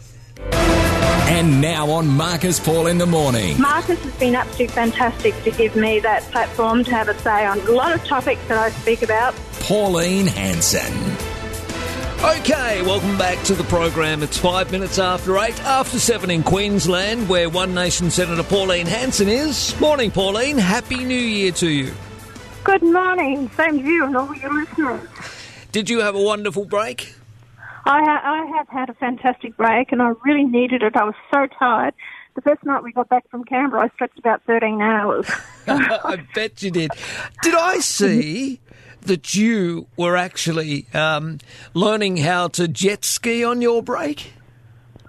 I did. I actually got my jet ski and my boat license. Now, Yeah. um, when I'm finished with politics, or maybe if I get some time, I can actually go and buy myself a little tinny, or I can actually go and hire one. I'll go out fishing for the day, so I don't have to rely on friends to actually take me out fishing. I love my fishing, and I got the jet ski license because when I'm up around Keppel, Yeah. up at Rocky, Central Queensland, I can actually go over there. James Scottish jet ski. I'll hire a jet ski, and we'll go over there and do some snorkeling, look at the reef. And um, yeah, probably do some fishing off the back of our jet ski. Ah, it's very Australian. I love it. Uh, speaking of the north, uh, lucky um, with this cyclone. At this stage, a tropical low, and it's going to do a bit of a U-turn um, and head toward Townsville. But at this stage, things it looks like they've uh, dodged a bullet up there. Thank goodness. Yeah, thank goodness too, because um, again, the banana industry has been hit by the floods that have happened up there already. So look at the prices of bananas; they'll be going up again. Oh dear. Yes, of course. And our best wishes to everybody um, in North Queensland today, and uh, we're thinking of you. Uh, Pauline, are you a tennis player? I used to be in my younger days when I was at school. Okay, So if- if I you were- loved my tennis. If you were a tennis player and you were guaranteed to earn, I don't know, $100,000 by playing the first round of the Australian Open, and you were told by authorities that it was in everybody's best interest in Australia that you quarantined and just sat in a hotel room for a couple of weeks, would you do it? Uh, for that sort of money, um, probably. Yeah. The, Um, the reason, so, I- yeah. yeah, the reason I ask is because I'm a bit concerned by this this uproar. Uh, I mean, we're all, as you would know, and you've been included in this, we're all being told to make sacrifices, rightly or wrongly, uh, in relation to COVID nineteen. We've had border closures, and uh, a lot of people, and you know, including me, think they've been very strict. But I just think that um, at the moment we're kowtowing too much to um, poli- uh, to professional sports people, and I, I, I hope that the Victorian government uh, stays the course on this and, and don't allow players to, to overrule, basically, for want of a better term, a tennis term, if you like, their calls. Because, I mean, we're already seeing, unfortunately, more strains and more cases of COVID coming in from, uh, you know, the, the hundreds of tennis players and officials arriving in Melbourne. Uh, and we just need to be very careful. Look, I totally agree with you. Um, we've got this back in the country because people have come back or repatriated back to Australia, and that's why we've had these recent lockdowns. The, the governments must be true to course, though, in what they do. If they're going to say they're going to open up a football match or a game or at the um, uh, to do this, uh, and they allow 50,000 people in to sit and watch it, it's hypocritical of them allowing these venues to take these people, yet they, they have lockdown in other areas. If you're going to do it, you do it right across the board for everyone. You got to, you, you can't, as they did with the football match. You, you know the grand finals that happened in Queensland. She had the borders locked, yet she opened up for fifty thousand people to actually go to the game, and they opened up the borders for people to travel up there. If you're going to have lockdown, if you're going to have the rules, you set it for everyone, so everyone's treated fairly with it. And if that's the rules of our country, these people coming back, they have to have the lockdown for two weeks. If it takes that long, well then so be it. All right, Pauline, what are your goals for this year, uh, 2021? Well, I have been working on the family law inquiry. We're handing down our recommendations by the end of February. I want to see that through to ensure that the government takes up um, some of these recommendations. There's a lot. It needs a thorough clean-up. We need to address the court system. It's affecting so many families and the children as well. And I think the courts need to really have a good look at why they deny parents the right to see their children. And uh, I think that's the biggest issue here that we have. That's why we have suicides and murders. And children that have been affected by it, we've got more um, psychological damage with kids these days, not being able to see their parents due to self harm, problems in school, um, behavioural problems. Yes. So that needs to be addressed. The other one is that I want to do is to go back and badger the government on the northwest shelf with our liquefied gas that we export. I found an article yesterday that uh, was written in October 2010. This is about our gas export. At that stage, in 2010, we were the largest exporter in the world, yet we only recovered about, they stated, 800 million. But half of that, or more than half of that, comes from Bass Strait from our domestic gas supply. So we only get about 300 million from our liquefied gas with the North West Shelf. Qatar, they make 26.6 billion out of royalties, and they they export less than what we do. And Well, that's spoken to you before about this. outrageous. That's outrageous. So Correct. Qatar export less of this liquefied gas than what Australia do, but they make you know some twenty six billion dollars, and we make next to nothing. About, about 300 million, correct. Now, I've been on about this for the last four years in Yeah. Parliament. They refuse to answer my questions to do anything about it. I think the major political parties, including Labor, kowtow to the major oil companies and they put pressure on them. So they're reluctant to actually do anything or look at the, the monies that we should be making in this country. Look at Norway, the money that they made out of their gasoline to other countries, especially England. If you look at Papua New Guinea, they export less than what we have and produce it, and yet they're making a billion dollars a year out of their exports. Mm. Yeah, I had an earlier caller who wanted me to ask you a question in relation to this. Why aren't we, you know, value adding to our resources? Uh, the caller said, when you speak to Pauline, and that's why I'm glad you brought up the uh, the gas Mm. situation. The caller said, Marcus, can you ask Pauline why we seem to extract all of these minerals from the earth here in Australia? We flog them off overseas, and yet we don't see any of the rewards or the return. There's no financial add to our gross domestic product from this. Uh, and you've just pointed out very clearly $300 million is all that Australia made out of selling this uh, liquefied gas, whereas Qatar, who basically pull out less than what we do, are making billions. Doesn't make sense. It doesn't make sense, and the whole fact is that the the government, and I think what governments do is they're um, reluctant to put pressure on these these companies. They come out and they say, oh, they, they put millions of dollars into research and into building these, these platforms, these pipelines, but then they use that as a tax credit, so they can actually work and get that money back. And the government says, "Oh, yep, they employ all these people." Initially, they do. Then, when they um, have everything up and running, they don't employ that many people again. So the government doesn't do anything about it. So governments are not here for the long vision. They're only for short vision and getting a project done, the employment it creates. They don't look at further down the track. That's someone else's problem. Yeah, That's a big problem in this country. We need to have long term vision and to actually make the royalties monies out of these these resources that we have because once they're gone, they're gone. The vaccine rollout, uh, the date is drawing near. Um, how are you uh, feeling about it? You still harbour the same concerns that we discussed last year? Um, especially when I heard the article yesterday that in, in Norway you've got 30 people that have died from having the vaccine. Now, apparently they were um, not in good health. Yes. They're aged and frail. They should never have given it to these people. I don't know why the hell they did. Yeah. And then there was another 10 people that died in Germany, the same reasons. They don't know the causes of this. I'm not having the vaccine. That's going to be my choice. But I will not have it. And they won't force me to have it to go into Parliament. Um, I'll stand my ground there. Health workers have actually contacted me through my Facebook page and said, you know, we've got no choice, we have to have it. The federal government has a rollout in vaccinations that um, they stipulate um, that is for infectious diseases. Yep. And, you know, we're talking measles, mumps, chickenpox, rubella, these sort of things. Yep. And the states will choose which ones they want to implement to to workers that have to have this in order to do the jobs that they undertake. Now, whether we don't force people to have the flu vaccination. Now, these are health workers; they don't have to have the flu vaccination. And I'm talking about Queensland. I don't know every other state. Yep. I think for this COVID, um, the TGA, Therapeutic Goods Association, they usually take years to investigate before a vaccine or any medication is allowed to be administered to the public.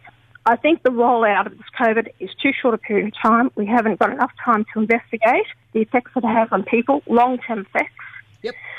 Also, the fact is, when I fought to get medicinal cannabis into the country to start production here, which they have, before it can go on the shelf because it's got to have a period of time to investigate it.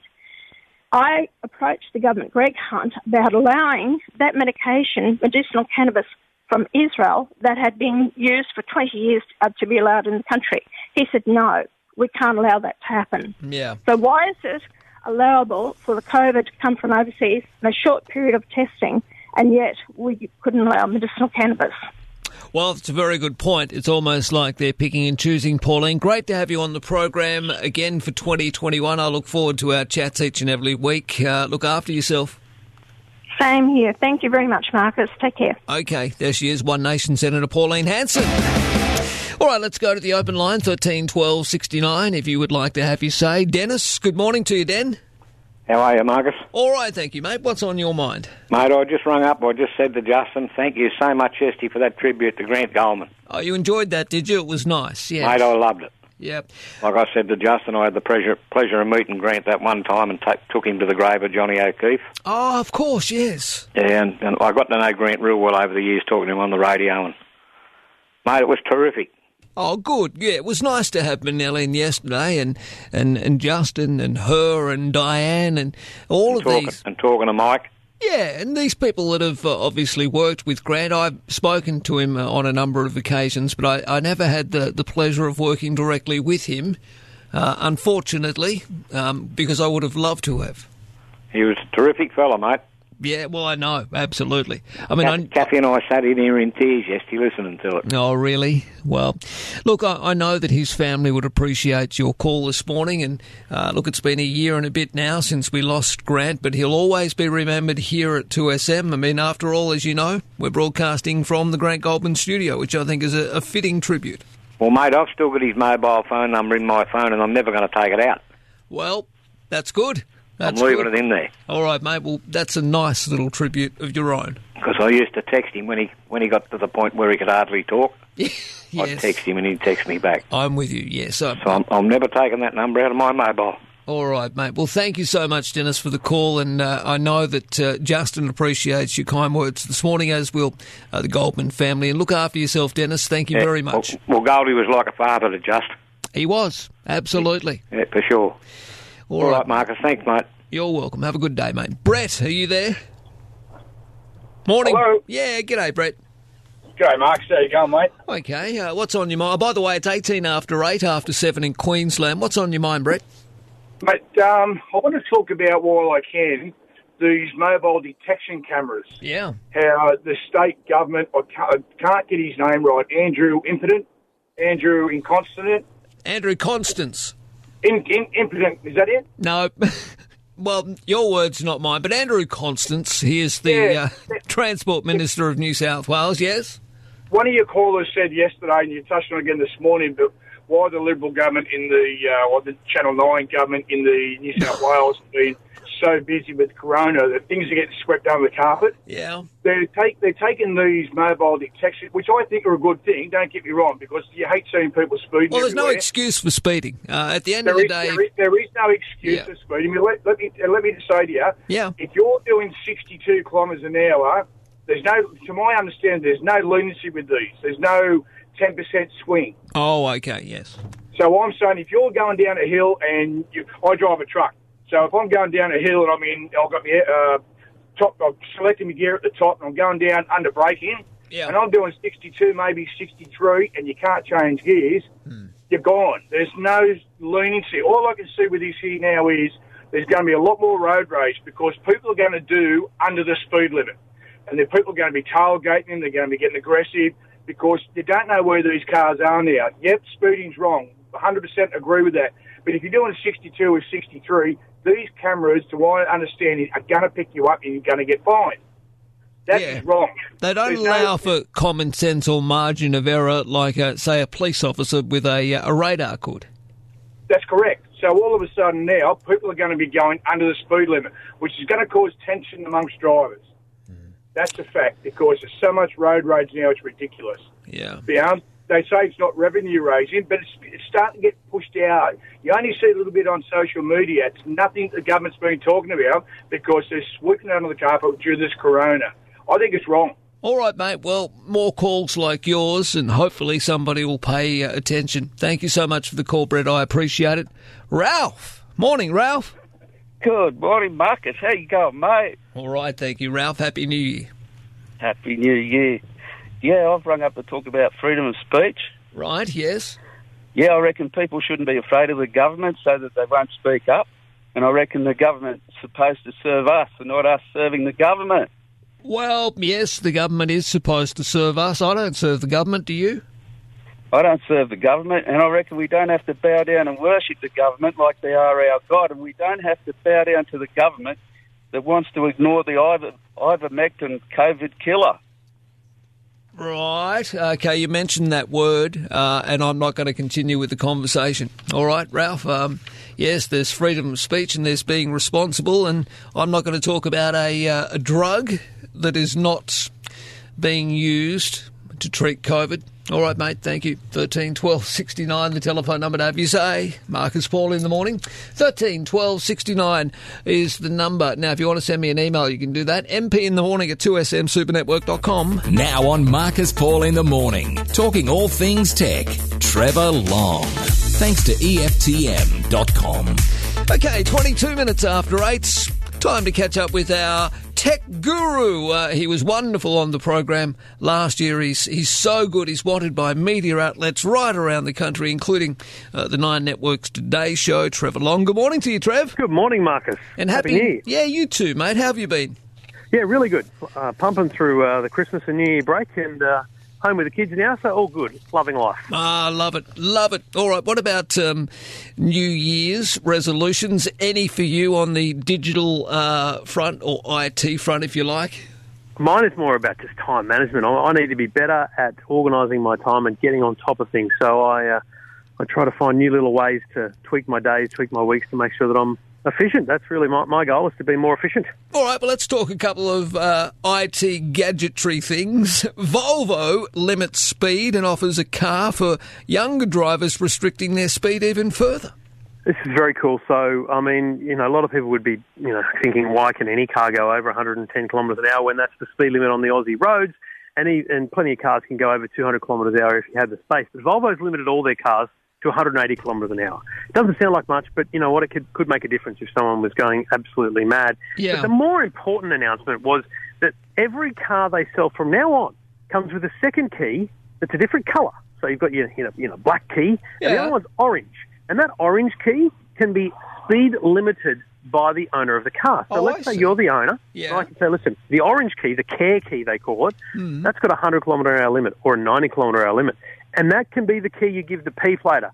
The, the kids, the, the child, the uh, the irresponsible one in the house, um, so that they are limited in what they can do with the car. So I believe there's more than just speed limit that it will do, but that's the broad principle. Is here's a second key, Yeah. but it has limitations, and I love that idea. I do too, uh, because I, I'm going to be perfectly honest. I think it'll save lives. Yeah, look, Volvo, you got to be honest. Um, you think about Volvo, and most people have this kind of weird obsession with the fact that Volvo's for old drivers or they're ugly old cars or whatever. But gee whiz, a Volvo's a good looking car now, and they absolutely have safety at the front of mind. Everything they do is built around saving lives and, and ensuring that essentially no occupant of a Volvo car dies um, in, in a car accident. And that's one of their goals. So I think it's 2025. From that point on, any manufactured Volvo from that point on should not result in the death of an occupant. All right, Samsung's three new smartphones launching their flagship devices before the first month of the year is even over. I mean, this is crazy. Normally, I can plan out my year markers. I can say this happens then, this happens there. And normally, mobile phones are around uh, February, uh, March. There's a big show in Barcelona, which won't be happening this year, as wasn't last year. And normally, Samsung would announce their big Galaxy phone at that point, but they've already announced that late last week, and it will be on sale next week. The Galaxy S21. So three phones: the S21, S21 Plus, and S21 Ultra, um, with enormous screens, if that's your thing. Uh, great screens, great cameras. Uh, the the top one has uh, five cameras. Um, one of one of which can five, four on the back, one on the one on the front. One of which can do a hundred time what they call space zoom, and they had this last year, but it was imagine. I don't know if you've ever done like zoom photography, but when you zoomed a long way in, every millimeter you move at your end moves like a kilometre at the other end because of Okay. the, the zoom. Yep. So they've actually enhanced the software so that if you're zoomed in on the moon, for example, at night, it actually kind of uses te- technology in the phone to, to lock onto that object so that you can take a photo. All very, very nice. Very, very cool. Pre-orders now are available the 29th of January. And what about price? They start at twelve forty nine. Uh, the middle range one is fifteen forty nine, and then the top one starts at eighteen forty nine. I think goes up to about twenty two hundred, depending on how big uh, you want the memory storage on board. So that's pretty that's pretty on par with both Apple, and also it's two hundred and fifty dollars less than the, the same models last year. So it actually comes down in price in just twelve months. All right, just quickly, mate, I've got to go to the news, but Telstra's 5G is really ramping up. It's now reaching half of the country, is that right? That's right. 50% of the population now covered by uh, Telstra 5G, and they reckon they'll get to 75% by the middle of the year. So it's it's truly becoming real 5G now, Marcus. Wonderful. Trevor, where do we go for all of these stories and much, much more tech info? Everything's on my website, EFTM.com. Look forward to speaking to you each and every week, mate, uh, during 2021 on the Cheers, Marcus. program. All right, thank you. Trevor Long, who's our tech expert here on Marcus Paul in the morning.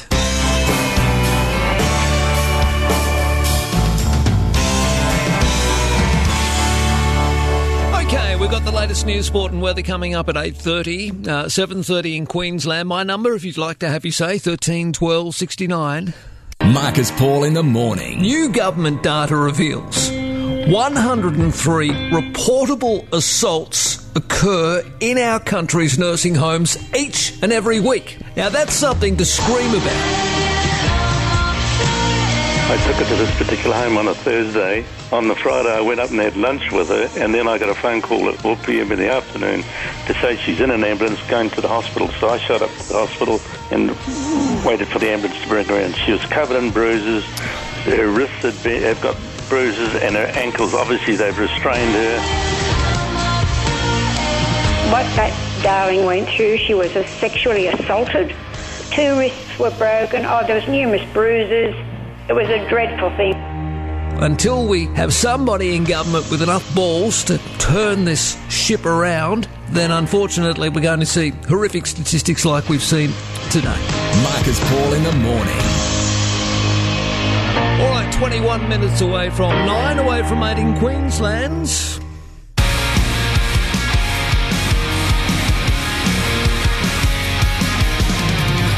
A rise in child protection notifications during the COVID 19 pandemic highlights the needs for a stronger focus on mental health, family violence, and housing and homelessness, according to the New South Wales Council of Social Services. Let's talk to their CEO, Joanna Quilty. Good morning, Joanna, and good, a happy new year to you, by the way. Same to you, Marcus. It's good to talk to you, but this new data is concerning from the Australian Institute of Health and Welfare. It shows that child protection notifications fell during COVID 19 lockdowns, but then rose sharply once they were lifted. That's right. And look, it's really a warning of what we're going to see um, in coming months. We know that um, certainly the evidence tells us that rising unemployment and increased financial stress in households leads to more children being at risk of serious harm. We also know that rising unemployment and increased financial stress is linked to increased mental health issues. It's linked to sharp rises in homelessness, Yeah. more incidences of domestic violence across New South Wales, and also educational uh, disengagement. And all of these can also fuel increases in child abuse or neglect. So it does become a vicious cycle, and we're very worried that when JobSeeker goes back to its old rate and JobKeeper is withdrawn, we are going to see these dramatic increases in, you know, some quite serious social problems, and we need urgent action to address them. Well, by June 2021, so halfway through this year when JobKeeper has ceased and if Job JobSeeker returns to its previous rates, there are concerns that some 27,500 more children might be at risk of neglect across New South Wales, and that'll be nearly a 25% rise due to increased unemployment, with some locations experiencing increases of over 40%, Joanna. Yeah, look, that's right, because, you know, it's pretty um, understandable, but that when you are under a lot of financial stress, if you um, are unemployed and you're worried about what's going to happen in the future when JobSeeker returns to its previous rate, or if you're um, you've never experienced disadvantage before, but all of a sudden you've been thrown into that situation because of the pandemic, it does mean there are less resources in the household to direct towards children. There's less capacity to be focused on their care and well-being. So not surprisingly, we see more children at risk of serious harm because of the issue of neglect. So we really need to be, A, lobbying our federal government really mm. seriously and really hard to keep job seeker at a rate that keeps households out of the poverty line or above the poverty line. And we also need to see increased investment in a social service system that's going to give people the support they need, be that for mental health issues, for domestic violence, or housing assistance. We know that, you know, we do have a housing crisis um, Oh, yes. across New South Wales that's been there for a long time. Yeah, I um, I came across something very sobering in the last week or so. I've been uh, getting public transport into into work um, because I'm starting a little later and finishing later at the moment. And I was amazed walking along George Street in Sydney, Kent Street, Pitt Street, to see uh, so many younger women who are homeless. I mean, they're there with all their belongings. Some have uh, pets by their side.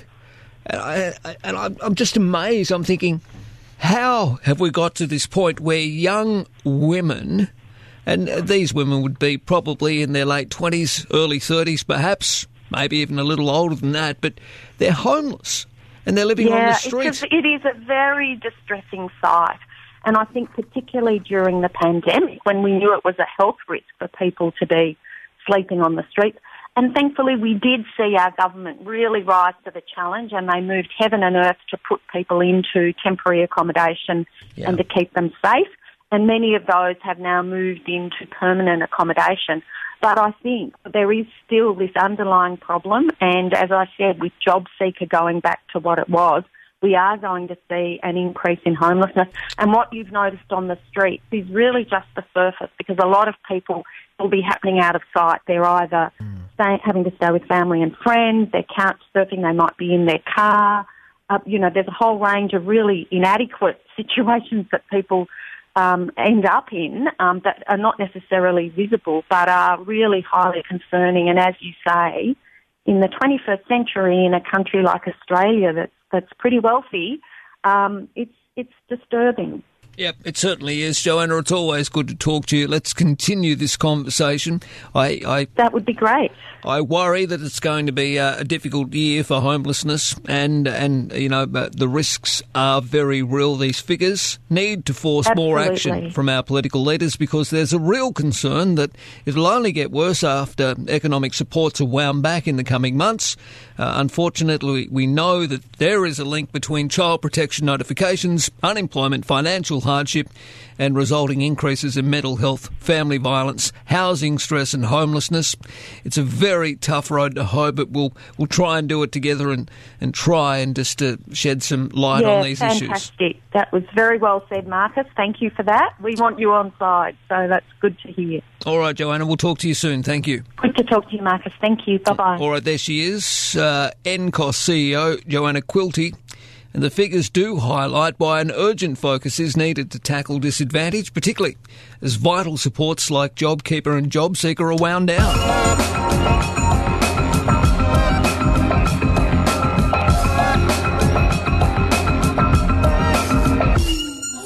Now on Marcus Paul in the morning. The Queen Bee of the newsroom, Diane Coveney Garland. Well, here she is. Hello, Daisy. How are you? I'm very well, thank you. Now, yesterday, of course, we didn't uh, have our regular catch up because uh, we had a wonderful tribute to the late great Grant Goldman. But now I've got you alone uh, by yourself. How was your break? It was fabulous. It was fabulous. Uh, the highlight went camping Yeah. with a friend and our two boys, um, and we stayed at a caravan park. And it rained, and one of one of the, my my twelve year old didn't want to go camping, right nor wrong. Oh. Anyway, we had the best time. It was just it rained, and they got a little bit wet in their Yep. tents, Yep. and but they had their little two person tent, the boys, Sure. and um, and it was great. We went fishing. They caught Little Fish, and that was just you know, and out See- near the water, It- and it was just nice. Just um, no no tablets or phones or computers, just outdoors. These are the outdoors. things, uh, memories will be made from uh, situations like this. Kids will always remember these adventures rather than what video game they played at that age. Mm, exactly. And the caravan park where we stayed, they had a it's it's a yearly event, and, and look, we've never stayed there before or anything like that. And they have a cricket game, Yeah. so it's it's all you know males to a certain age, Sure. and then it's the um the girls and the the old old people. so so basically, you know, any anyone over a certain age, male Yeah, or female, and the girls and um and the girls lost, but we had a great time playing. Yeah. How did you mean? go? How's your Um, form? Yeah, well, mine wasn't much good. My friend, she scored 20 and they Wow. retired her. And um, I said, Have you played cricket before? She said, No, but I used to hit tennis balls, you know, and whack tennis balls. Yeah. But it was good fun. And um, and the kids, and for my, my 12 year old, he was just absolutely over the moon about that game. Couldn't wait. Mm. Yeah. There was people of all ages from all different backgrounds. No one knew each other except for, you know, regulars at the caravan park. Sure. But what a fun time. And it was just outdoors, wasn't expensive. We took all of our own food and did all of that. And, um, Yeah, did you have barbecues as well Yeah, we and- did. We did. We had pancakes for breakfast one day and bacon and eggs the other day. And Oh, then lovely. we, you know, cooked on the barbecue and stuff. But it was just, just, you know, so much fun. So next time we might go for a little bit longer and see how we go. I love it. All right, Di. Well, th- welcome back. Thank you. How was your break, I should ask? Uh, well, it was good. Uh, disappointing in a way, uh, but then again, everyone's in the same boat, so I'm not looking for sympathy. But again, I was shattered that I couldn't go. I had it planned. That's the fourth time now. Yeah, it's that tough. I haven't been able to get across the border. Mm. People say, "Oh, you know, you can go into quarantine." Well, it's a little difficult in this job. Well, well, look, it is. And my dad's in Brisbane, and we had Mm. the same thing. He said, "Oh, I don't think you should come up," and I said, "Well, I'm coming." and then they closed the border, so I didn't go. But you know, that's that's it's how it happens, isn't it? No, but apart from that, it was nice. It was Mm. nice just to uh, again turn off And, phone, and, and not wake up at two o'clock in the morning for well, a change. Well, that's important as well. And of course, importantly too, um, you know, I could just relax for a week or so. Although by the second week, I couldn't help myself. I was back on social media. I was back because there was so much happening. Oh, I noticed. It's- I'm like a kid in a candy shop, missing out on all these big events. All right, Daisy, we'll talk to you again Thank tomorrow, you. and we'll hear Diane during the news on the John Laws Morning Show from nine. That's not too far away. All right, I need to take a break. When we come back, Christina in the capital. Now on Marcus Paul in the morning. In miracles. The latest from the capital with Christina Rosengren. All right, it's uh, now seven and a half minutes away from nine. Christina, good morning to you. Good morning, Marcus. All right, the tourism industry is calling on more support from the Commonwealth amid speculation the international border is unlikely to reopen this year. Yes, the Health Department Secretary, Brendan Murphy, he told the ABC yesterday that he can't see the international border opening anytime soon, and that's even with a vaccination program. And uh, so, in response to that, the uh, CEO of the Tourism and Transport Forum, Margy Osmond, says there's no way that domestic tourism can fill the gap left behind by inbound international travel. And the comparison she made was that an average Chinese visitor to Australia spends around $8,500, while the average Australian spends $1,500 on a domestic holiday. So Yeah. the tourism industry is calling for more support, and especially with JobKeeper ending in March, of course. Treasurer Josh Frydenberg is remaining quite firm. However, he says there won't be any extension of JobKeeper or support.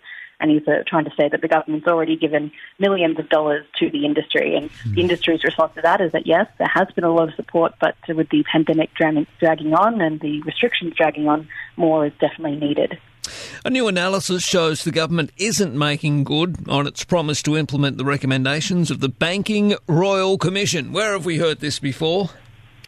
yes, we have definitely heard this before, but uh, this is a new analysis uh, completed by Guardian Australia, and it says that 44 of the 76 recommendations from the Banking Royal Commission are yet to be implemented. So that's more than half, and then there are another five which have been abandoned entirely. So Treasurer Josh Frydenberg maintains that more than 70% of the recommendations requiring action by the executive government have been implemented since he first received that final report about Yeah. two years ago. Uh, but obviously, this analysis is different, and the discrepancy here is that because uh, there are some recommendations that are still in legislation, which is currently before Parliament, and there are some which are supposed to have been implemented last year, but nothing's happening yet, and some have been legislated, but the regulations aren't in place, and, and then some have been delayed by the pandemic. So Mr. Frydenberg says action is being taken, but in Yeah. reality, the progress isn't really all that amazing. And then, of course, there are five cases in which uh, recommendations have been ditched entirely. So, you know, considering there was so much misconduct uncovered in this Royal Commission and the strong response to bringing financial institutions into line doesn't really look like it's happening yet. All right, and finally, confidential documents have revealed the Reserve Bank believe the legislated superannuation rate rise could cost workers an increase in wages. Yes, so wage growth is very low at the moment. That was outlined in a report released by Deloitte yesterday. It says that uh, it could be five years before wage growth returns to the pre-pandemic level of 2%. And we also haven't had wage growth return to the 4% experience prior to the global financial crisis, which was, of course, more than a decade ago. So wage growth hasn't been necessarily strong for some time. And these are confidential documents from the Reserve Bank released under Freedom of Information show that uh, the central bank believes that wage growth could be hit even more if the legislated rise to superannuation contributions does go ahead. So the amount that employers have to pay their workers uh, into their superannuation accounts is set to rise by half percent in July, as we know, and it will eventually climb to 12% in 2025. Uh, but the Reserve Bank forecasts that up to eight out of every $10 of future wage rises could be wiped out with this rise. And as a result, the bank has revised down its wage growth forecasts from mid 2021. Uh, the Australian Institute of Superannuation Trustees has hit back at this, though. It says uh, there's no evidence to support a trade off, and also uh, the forecasts that the Reserve Bank has made are based on the work of just one think tank. So it's a bit of a tug of war here still. All right, Christina, thank you. We'll uh, hear your reports today across the Super Radio Network. Look after yourself, and we'll chat tomorrow. Thank you. All right, Christina in the capital. Marcus Paul in the morning. News next. This is Marcus Paul, filling in for John Laws on the Super Radio Network. Okay, good morning and welcome to Tuesday, January 19, 2021. It's great to have your company. Let's talk Australia and let me know what's on your mind. My telephone number 13 12 69 if you would like to send an email, mp in the morning at 2smsupernetwork.com. And you can send us the text as well, 0458 049 209. This program is all about the news, but more importantly, we like your views. So get dialing 13 12 69 to have you say. Marcus Paul in the morning.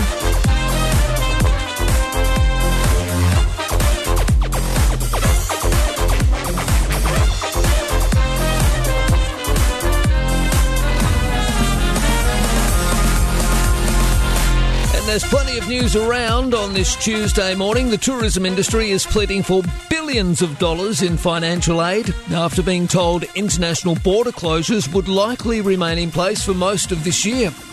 The Health Department Secretary, Brendan Murphy, said there wouldn't be a return to normal travel for the foreseeable future, but cautioned against making predictions beyond three months into the future.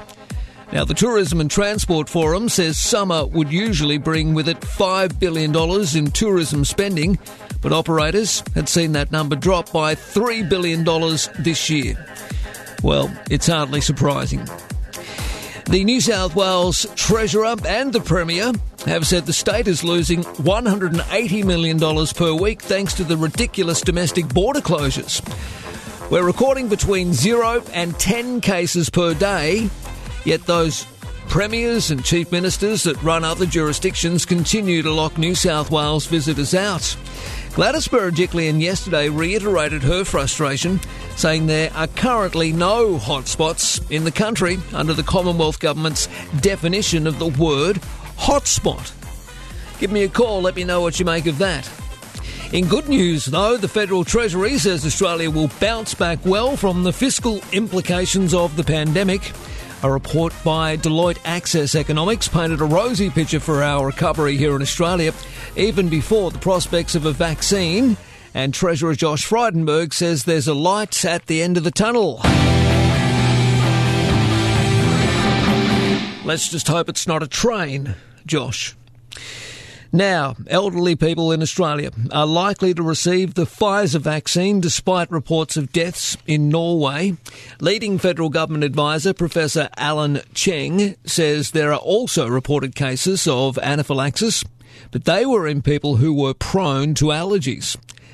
Now, he says Australia could expect about one bad reaction per 100,000 shots. So we have to prepare for that but the benefits seem to outweigh the potential side effects. Do you agree or disagree? That's with leading federal government advisor Professor Alan Cheng. Meantime, Australian of the Year, Shane Fitzsimmons, has thrown his support behind a nationally recognised Indigenous language rendition of the national anthem to be learnt by the nation. The former New South Wales Rural Fire Service Commissioner made the comments in his Australia Day address and off the back of Australia's rugby test against Argentina, uh, during which the anthem was sung in both Darug language and English. Now, I think it was a remarkable moment for Australia. The rendition was amazing, spine tingling, in fact. And I have no problem with Mr. Fitzsimmons' suggestion. Do you? Give me a call, let me know. All right, the United States Capitol was briefly locked down over a security fear in the lead up to President elect Joe Biden's inauguration tomorrow, our time. Witnesses reported seeing smoke rising nearby, and it turned out to be a small fire several blocks away. But I think it shows very clearly the fact that the United States is on edge. The FBI will vet National Guard troops ahead of the inauguration, and America is well and truly on alert.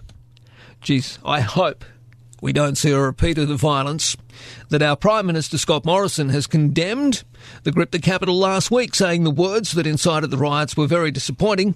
But of course, the PM stopped short of pointing the finger at who said what words that incited that violence. He obviously doesn't want to get anybody offside while that person has only a couple of days left in the office. In good news for far north Queensland and Cyclone Kimi has weakened and seems to have made a U turn the Weather Bureau says it's now unlikely it will reach land, which is good news, although there will be some strong winds and heavy rain that'll lash areas between Cairns and Townsville. Now, the arson squad, arson squad that is, is investigating 10 suspicious fires across Perth. Fires have been ravaging parts of Western Australia, with the Oakford fire destroying multiple structures, burning through 280 hectares, and now being treated as a little sus.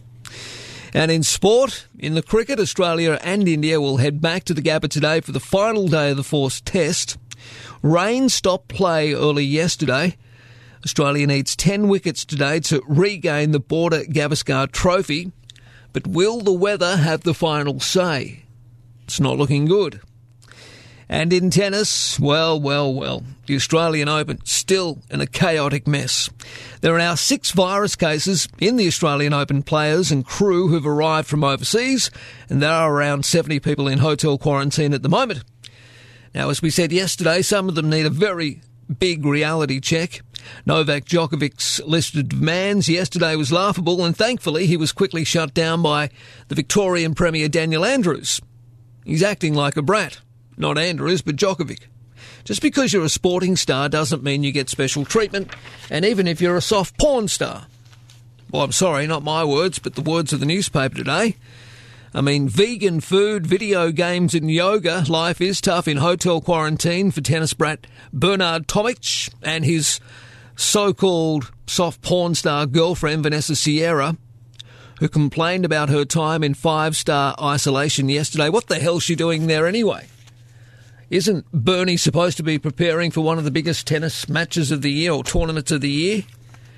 And this broad's there with the fake lips, fake tits, and all the rest of it, complaining that, well, normally somebody washes my hair for me, and I have to wash it myself. I don't know how I'm going to cope.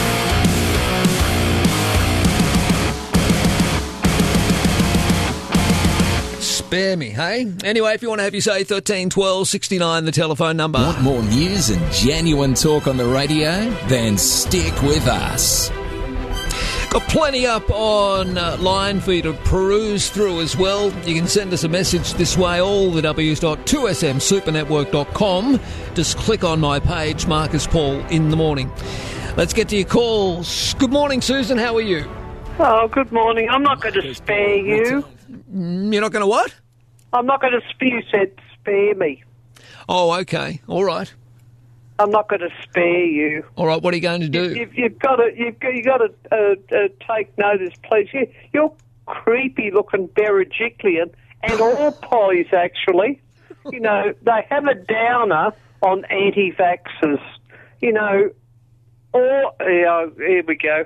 Not all of us uh, uh, will follow the ignorant, uninformed, and naive leaders.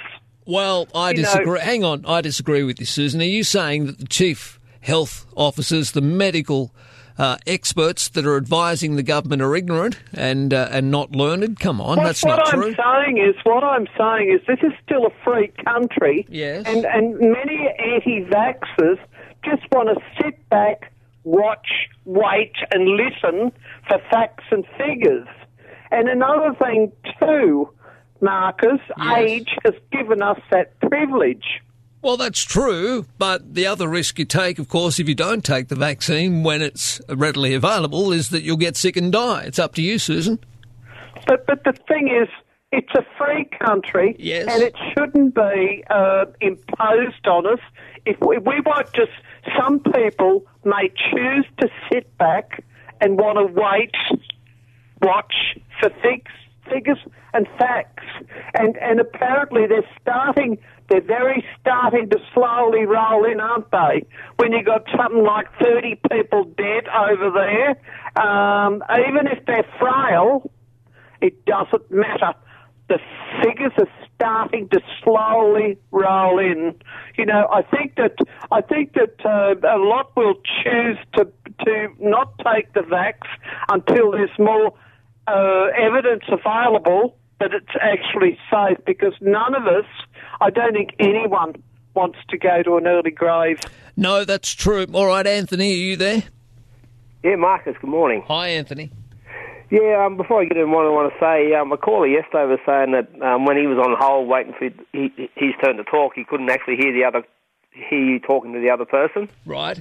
And the same thing then, I could, I think you were talking to Susan, but I couldn't hear a word what she was saying, which All is right. a shame. I always find her um, calls quite um, entertaining. All right. Well, again, I, I don't control the uh, uh, the IT around this place, but um, it's been noted, and I think they're going to try and do something about that. But you wanted to talk about border closures, vaccine deaths in Norway. What did you want to say?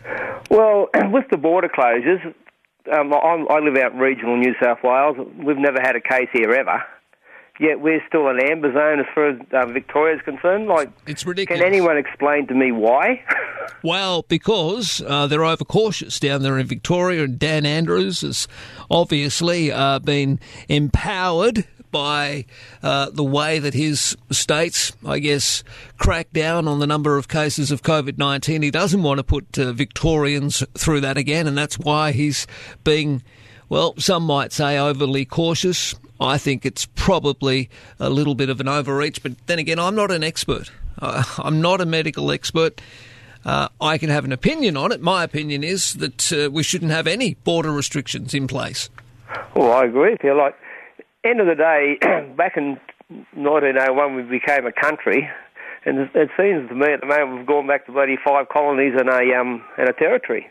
Oh, well, there's no doubt, mate, that federalism has failed. I mean, that's one thing that's been very, very clear during COVID 19. Federalism has failed. The Prime Minister, even though he's, he's called that joke of a national cabinet together, no decisions really have been firmly made from it. And he's again let premiers just go their own way. And I don't quite understand it. The, the Prime Minister has the power to override, even if he does, you know, uh, speak to the uh, attorney generals, etc. He's got the uh, the power to try and override the states. I just don't think he wants to um, because it may be politically damaging for him uh, at a federal level. Yeah, well, that was the other point I was going to make. I was saying our Prime Minister needs to possibly try and pull the premiers in the line, but yeah, he seems very reluctant to do so. Yep. All right, mate. We have a wonderful day, and I appreciate your call. Thirteen twelve sixty nine. If you would like to have your say, Marcus Paul in the morning. By the way, Lawsie, we'll be back on Monday, February the first.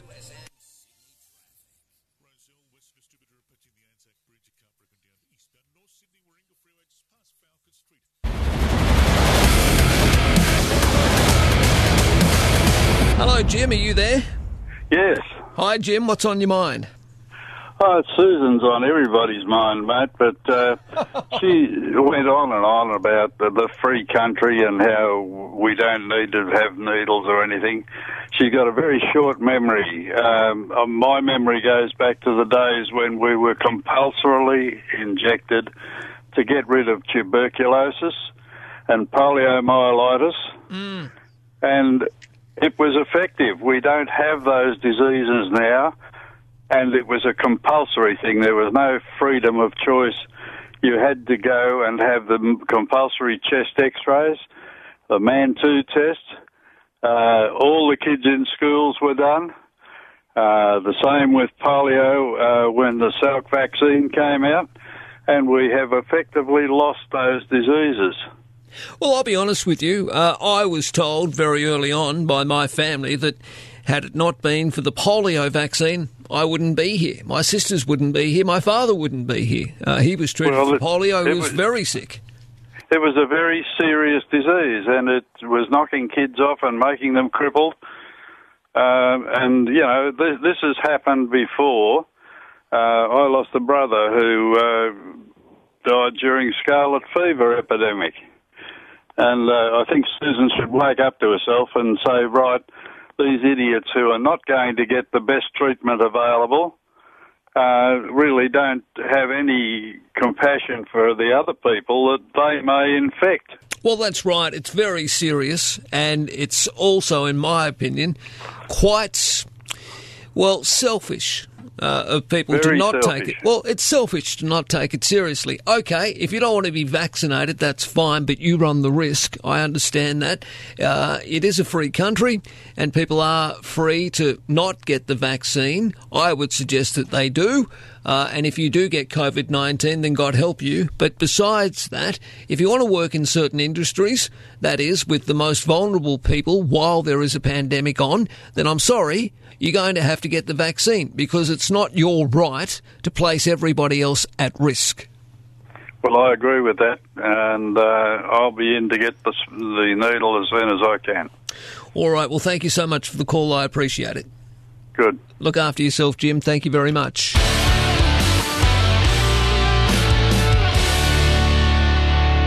Hello, Bob. How are you?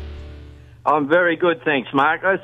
Uh, I agree 100% with the last caller and your comments there. Hmm. Yeah, I I'm a practical person. I take a vitamin tablet. I'm very healthy. I take a vitamin tablet every day. When I went overseas, I had smallpox, cholera injections, and that sort of thing. But what I found on our international airlines, I end up in London with a cold because of the air conditioning in an aeroplane. Now, I'll refuse to get on a plane if I think there's, if, if it's not compulsory to have a, in, uh, to be vaccinated. All the passengers and all the crews should be vaccinated. Um, well, I think we're go- we're heading down a very difficult road here because I can guarantee, almost guarantee, um, to be honest, Bob, that international airlines, all airlines, will follow the lead of Qantas and ensure that all their passengers are vaccinated because they'll be concerned about uh, any ramifications if somebody does contract COVID nineteen on their aircraft and then suddenly unfortunately passes away. I mean, they're not going to deal with the possible um, consequences of that. Yeah, the repercussions of it. Absolutely.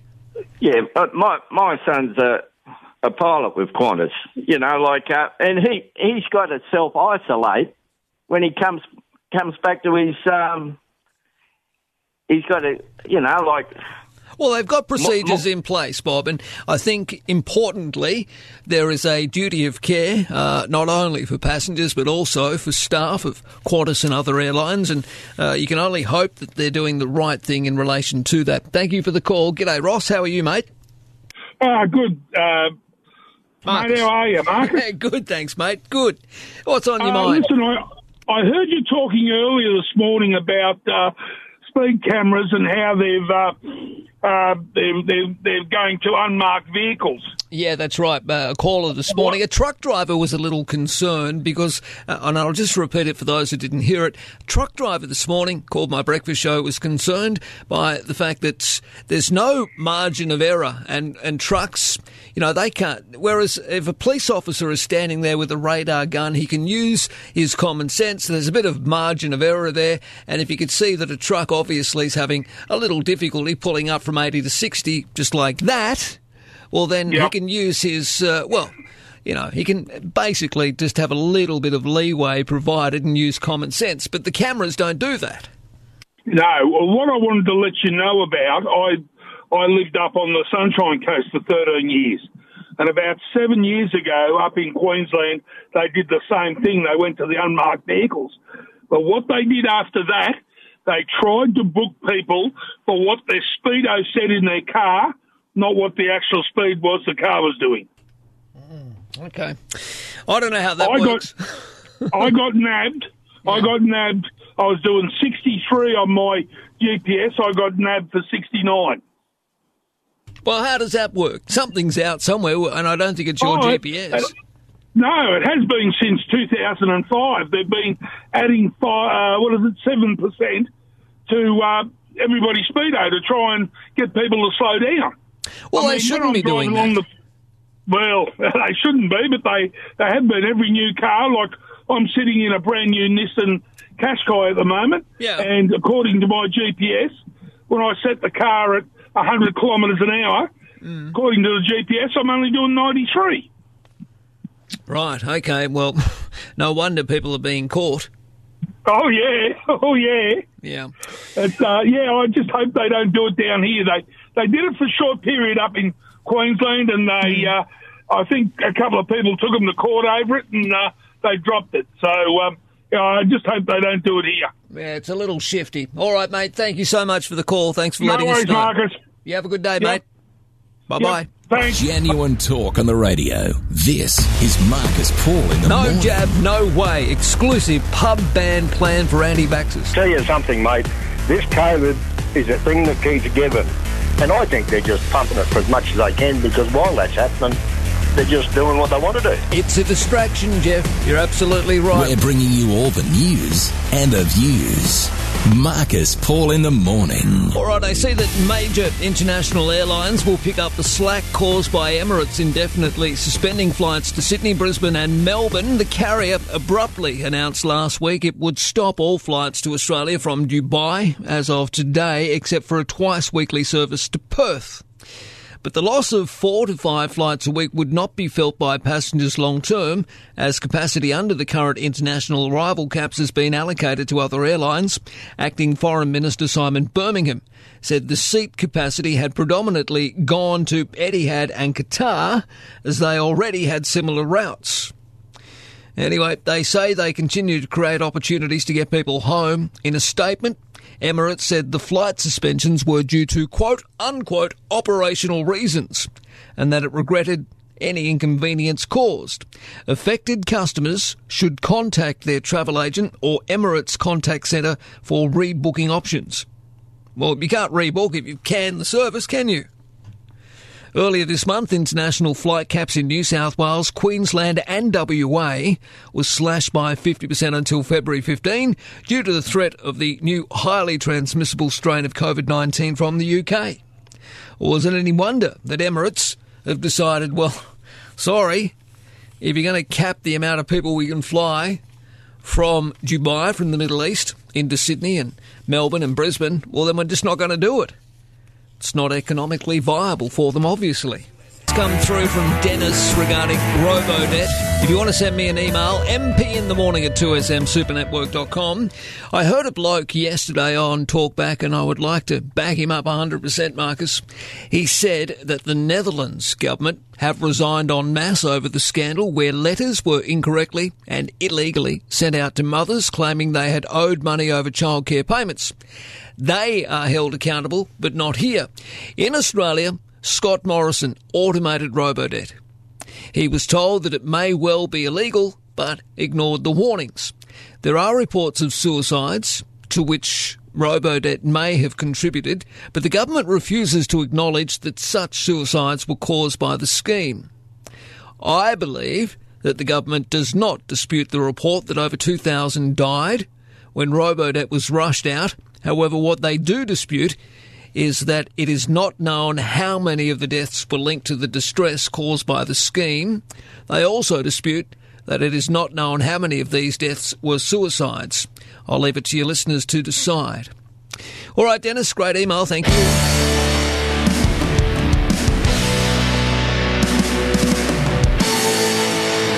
All right, Daryl, are you there, mate? Daryl? Hello, Daryl didn't hold on. Chris, are you there? Uh, Chris, are you there? All right, uh, guys, can we please check if these callers are still there? Uh, Debbie, hello. All right, Debbie's gone too. 13 12 69, the telephone number if you'd like to have your say. Marcus Paul in the morning, 13 12 69. Uh, try and call through again. We'll try one more. Bluey, are you there, mate? Yeah, Bluey. Hello, Bluey. How are you? Yeah, mate, I've just read where in Israel, by the end of June, everybody over the age of 16 will be vaccinated. Compulsory. In So that- Israel? Israel, yeah, mate. Okay, where did you read this? Um, I might have a look at it. In the telly, but it was about a week ago. Oh, okay, all right. No, I didn't catch up with that. Um, I'd look to be honest, I don't really read a lot about Israel, but there probably will be a number of countries around the, the planet that will make a COVID nineteen vaccination compulsory. I don't think Yeah. it will be here in Australia. I- apart from the fact that if you you work in industries where people are vulnerable, well, then I believe then that's when it should be. That's my opinion, though. A lot of people disagree with that. I get that. Another thing, Marcus, I also read that Jamie Packer has bought a house next to the um, Prime Minister of Israel. Really? Okay. what do you reckon there? I don't know. They might be mates. Who knows? All right, mate. Thank you. Bluey. That's a really good Australian name, isn't it? Sean, are you there? Yeah, mate, how you going? Hey, Sean. Good, buddy. What's on your mind?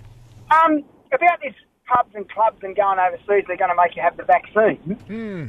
My wife has had Guillain-Barre disease, and she can no longer get the flu injection. She can't get any vaccines at all because of the potential of killing her. Well, she would be exempt. I mean, I'm sure there So will they, be some. they do make an exemption, do they? Or there will be. Of course, there will be. If it's, you know, if if having a, a COVID vaccine is going to to lead to premature death, or, or you know, if your wife has a medical reason for not, I mean, look, let's be honest. There are a lot of people who won't get a COVID nineteen vaccination on religious grounds. There'll be plenty of them out there that won't get the COVID 19 vaccine because their so called religion doesn't allow them to. So, surely, if there's exemptions on religious grounds, I'm sure there will be on medical grounds as well. I'm not confident I'll get it either. I'm telling you. No, well, that's fair enough. I, you know, I, I, I agree. And look, you shouldn't get it if you don't want to get it. My argument is if you are going to work with vulnerable people and you could inadvertently pass it on to somebody in a nursing home or somebody in a in a medical you know environment, well then I think it's incumbent upon you to do that. I think professionally and morally you should do that. That's probably right. But I, I live I live in the bush, so I we haven't had a case up where I am for who knows how long, and I I don't travel overseas anyway. Yeah. And it's I I don't think I don't think I would ever again travel overseas after this, just in case. Maybe, maybe. Well, see, I don't know, mate. But if you did, say, for instance, you did want to travel overseas and you were going to somewhere exotic, South America or whatever, in order to get your visa, remember, quite obviously, you might have to have some sort of vaccine anyway. So I, I don't really know what the difference is. I mean, people are up in arms because it's a COVID vaccine to travel overseas when, of course, on a number of occasions you need to get a vaccine anyway to protect you from a whole lot of nasties that may exist in that country. So, you know, I don't know. I think people just are dead set against having vaccinations. But there are some countries that will not allow you in if you don't have a certain vaccination because they don't want to be held liable if you catch whatever nasty it is overseas. And they don't want to have the uh, the expense of treating you, and they don't want to be, you know, deporting your body back to Australia. What do you make of all of that? Give me a call, 13 12 69, the telephone number. Pam, good morning, Pam. Oh, good morning. Hello. I'm here again.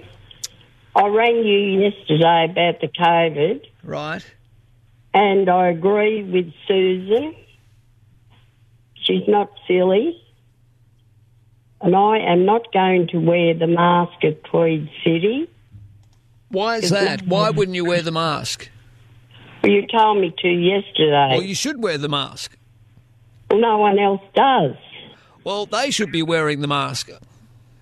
Yeah, but they'll know me by my lovely clothes. All right. Well, I don't give a shit what you're wearing. Just wear a mask, okay? I couldn't care less what clothes you're wearing. Wear a mask. Do the responsible thing and stop putting everybody else's health at risk. Otherwise, you're nothing but a selfish woman.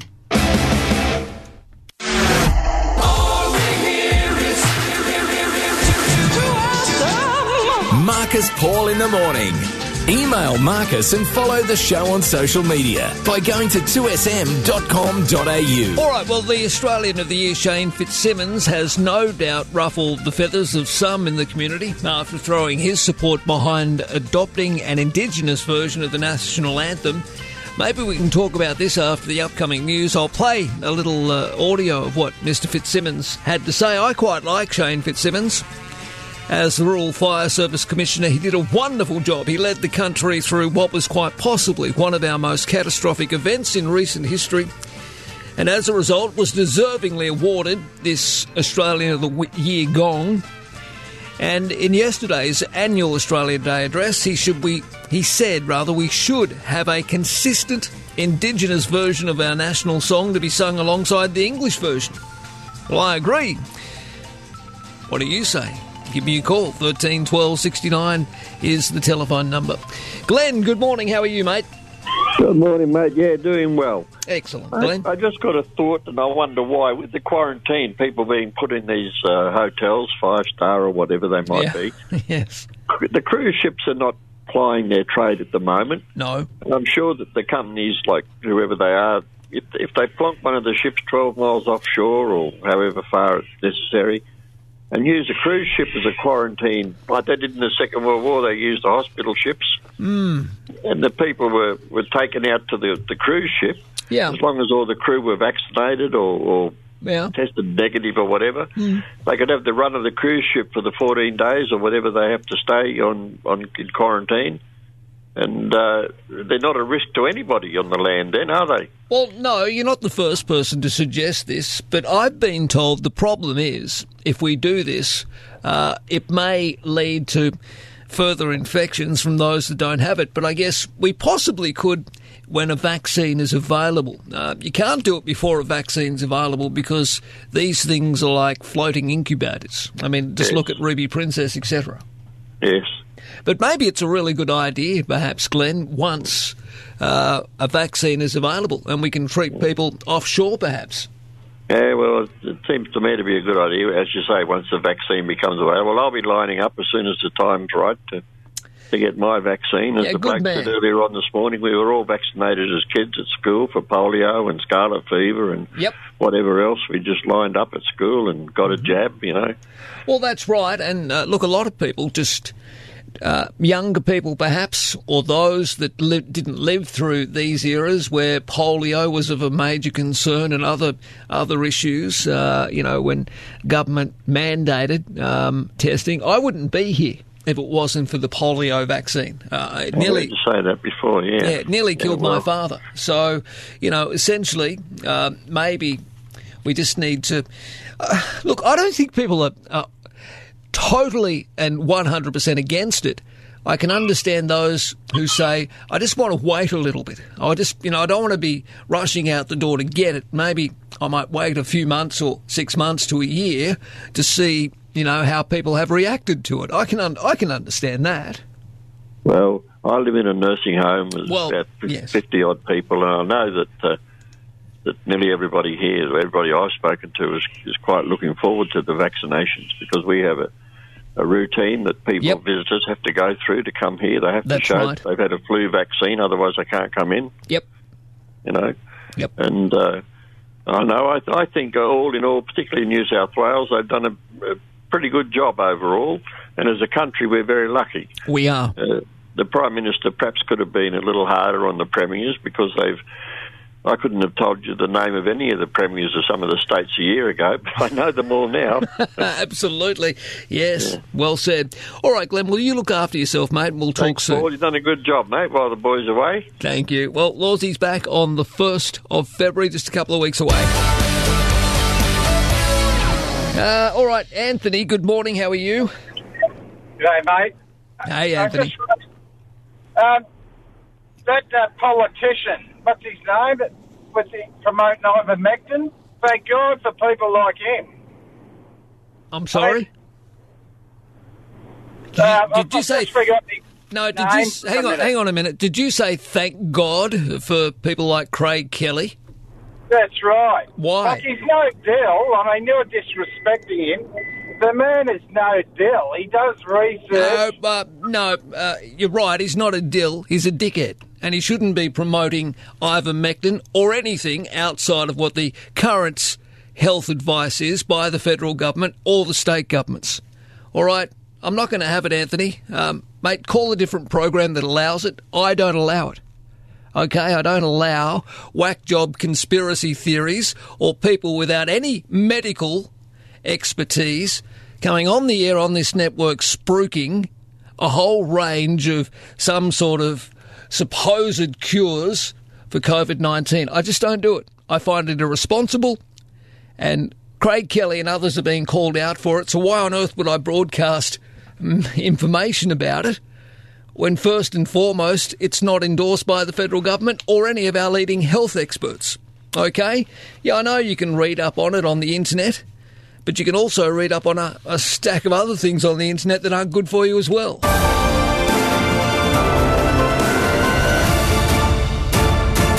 Spare me. Sonia, good morning. How are you? Oh, uh, hi. Hi. Hi, Sonia. Uh, yes, about the uh, national anthem. Uh, I think it's a great idea. Yeah. Uh, but the problem you have is that there are many Aboriginal languages and dialects. Which one are you going to choose? Well, I think they would go with the one that was performed, and I, I'm going to play a little bit of it later. Yes, I, I know that. I know that. But I think a lot of other Aboriginal people might say, you know, what about our language? Uh, so th- that's the problem you have. Uh, I think it's absolutely a great idea, but what are you going to do? well, they're just going to have to suck it up. I'm sorry to, to use those, those terms. Mm, I don't think people will probably go for that. Uh, so it's worth it's worth a think. No, absolutely, and I, I know that that could very well be a problem. That a number of, uh, I mean, look, they've already come out even after it. A stack of them, the usual suspects, the Mundines, uh, the other football players. I can't even remember his name. What's his name? The bloke that played for New South Wales. Ah, it's gone. It's how, um, you know, his opinion. He's a good football player. Most of them are. You have to be a pretty damn good football player to make a, first grade rugby league side, but just stick to playing football, for goodness sake. Um, because they've already come out saying it's not going to be good enough, even if they do change. Uh, the one word that was changed in the anthem wasn't good enough. If we allow the Darug version of Advance Australia Fair for one verse, that won't be good enough. What will be good enough? Well, for some people, nothing will ever be good enough.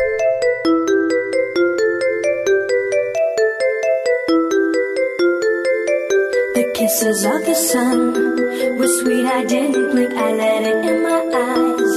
Like an exotic drink, the radio playing songs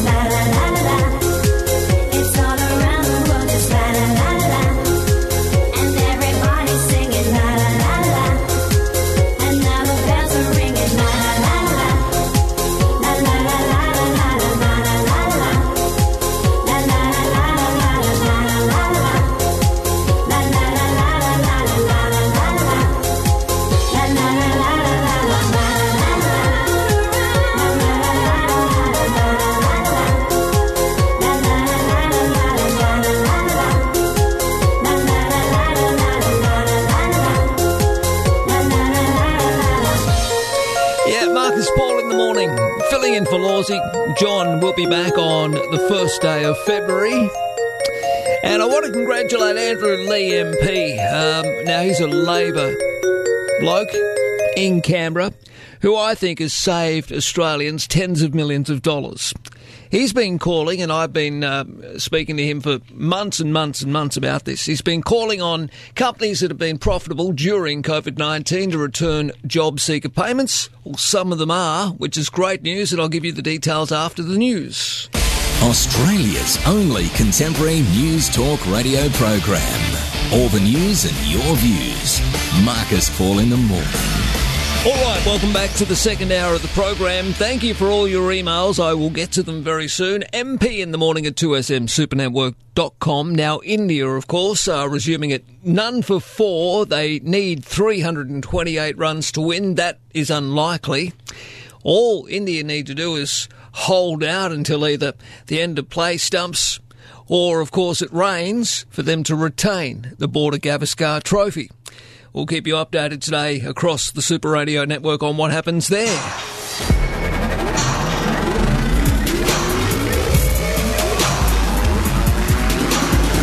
Diana's been in touch. She says, Marcus, my husband went to Liverpool Westfield on the weekend and not many people were wearing the mask there.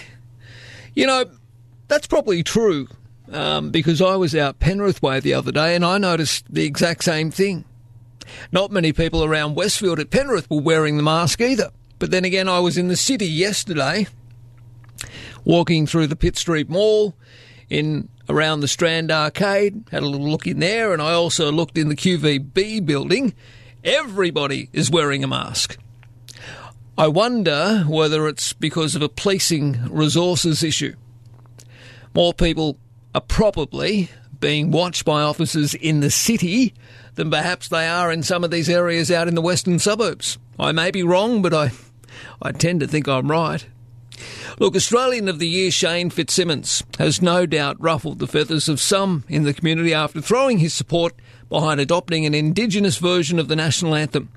As the Rural Fire Service Commissioner, Mr Fitzsimmons led the country through what was quite possibly one of the most catastrophic events in our recent history, and as a result was deservingly awarded the Australian of the Year title.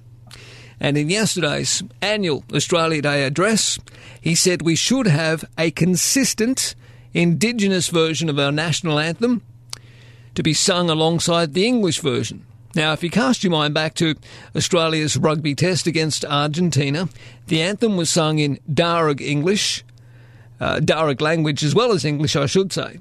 And it was, in my opinion anyway, a remarkable moment for our country.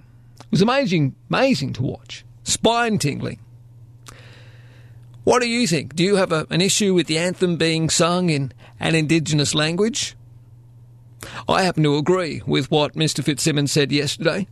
What's wrong with having the anthem sung in the language of the people who occupied this land for thousands of years before English settlers?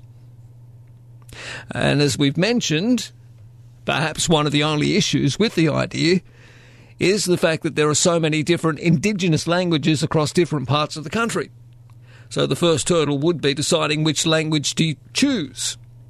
But it is a step in the right direction, and I hope Mr. Fitzsimmons' calls give the notion legs. Here's a little of what he had to say just in relation to this. I note the national anthem changed only this last month to We Are One and Free. A simple change, a significant change, a powerful and important change in my view. I've also heard a couple of times now in, in, recent, in recent months the anthem, the anthem being sung in a local Aboriginal language, and it's beautiful. Wouldn't it be wonderful if it were possible to have a nationally agreed Indigenous version that we could all learn and unite in voice and sing together as one, both First Nations language and our English Australian, together as one, singing our national anthem? We are a free nation and indeed a free people where democracy truly matters and opportunities do abound. To see politicians working with experts and specialists across our public and private sector organisations, industry and business sectors, our volunteers, our charity groups, our local communities. It's simply inspiring and it builds trust and confidence in the nation, in our people. Yeah, so that's a little of what Shane had to say yesterday. Remember this?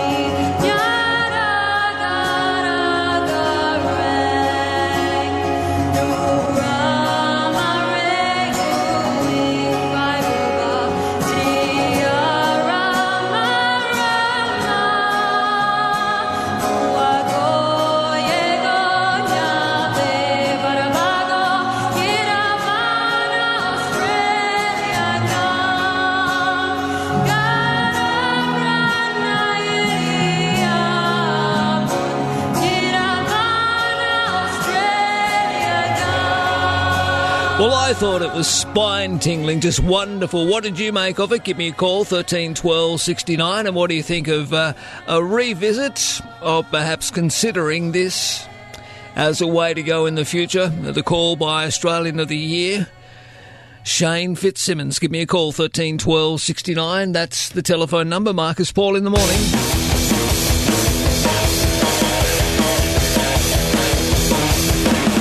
All right, uh, an email from Has. Marcus, Aboriginal people believe they were a nation way back when. We need to understand that there never was a cohesive Aboriginal nation. Australia was populated by many small tribes that lived within defined areas but never laid claim to the land, as we in the West are used to doing. When Captain Cook and later Captain Phillip landed on our shores, they were met by small bands of Aborigines. They did not represent an Aboriginal nation because there never was one. Well, that's according to Has. Hmm. What do you make of that? Is he right? Keith, good morning. How are you, Keith? Yeah, oh, a bit wet up here, old mate. I hope it's wet down there. Where are you, buddy? In uh, Darwin at the yeah. Okay, up in Darwin. Beautiful. What's on your mind, Keith? Mate, uh, just talking about, um, you know, most of what you've said is correct. Um, you, you will never, ever, in the history of Aboriginal people in Australia, get a consensus. Because basically what was said is that there are 200 and some, uh, 60 or 80 language groups, and within that 280, 60 language groups, you've got so many dialects. Like you've got, um, I'll give you an example in Central Australia. You've got the Aranda people, and they, and you've got the Pitjantjatjara, Pinnaby, Luritja, um, you know, a big mob of uh, tribal groups that all speak the same language. And then you can cross the road north, go into Yappa, Yappaland, which is, you know, in the uh, mate, and they hate each other. They they've been arguing for years. uh, What the Pinjarra took Ayers Rock off them about a hundred Oh, okay. years ago. But and have a look at um, Jacinta Price. Jacinta Price is an Aboriginal lady. Uh, Warren Mundine, an Aboriginal man, and they are proud of their white heritage as well. And they are hated with the Aboriginal people. They call them coconuts, brown on the outside, white on the inside. You know, Jacinta Price, they refused to allow Jacinta Price to talk to Aboriginal people in uh, Tweed up in uh, northern New South Wales a couple of years ago. Yep. Mate, you'll never get consensus because you've got so many half caste people that really hate being half caste and hate themselves for it. You've got Aboriginal, full blood Aboriginal people that are quite happy with what's going on in the world. And, you know, it, it's really hard to sort it. You know, It's All right. just So you think that's too much what? of a problem, mate. All right, so there will be no consensus. What I might do, and thank you for the call, Keith, we might try and get in contact with Jacinta Price.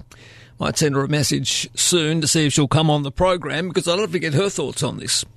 Jacinta Price. Uh, she is uh, very busy these days. Of course, she is the deputy mayor now of Darwin. 13 12 69, the telephone number. Noel, good morning. Good morning, Marcus. Can you hear me okay? I got you, Noel. Yes, mate. What did you want to say? Um, we listened to just a couple of minutes ago to um, try. Uh, excuse my ignorance. Who was the the speaker? Uh, you, oh, you're talking about the, the gentleman that was making the comments, the Australian of the Year, Shane Yes, Fitzsimmons. Yep, that's right. The Um, former New South Wales Rural Fire Service Commissioner. Okay, I totally agree on one point when he said he agrees with the national anthem. He is all for the the wording being changed, but did he just not throw cold water on that when he suggested we have two national anthems? Is that not drawing a line down the middle again? Yeah, I don't want two national anthems. I personally, this is just my opinion. You may agree, disagree. I wouldn't mind just having what we've heard, and that is, you know, a uh, a chorus. I beg your pardon, a verse of the anthem sung in, you know, uh, the Darug dialect. I like the version that they sang at the rugby test. So did I, being um, I'm a staunch Wallaby supporter, Yeah. and I, I liked it. Um, would it be a suggestion to have? I know Australians, uh, I'm for one, uh, have never really learnt the second verse. Um, maybe we should all learn that and have one verse as Australian, one verse as uh, Aboriginal dialect. Wouldn't it be wonderful if uh, I agree entirely, and and let's start teaching it at a young age in our schools. Yeah, I think that's a good idea as well. I can't see it happening, Well, but I think that's a good idea. I'd love to see it happening, mate. I really would. I absolutely would love to see it happening, but you might be right.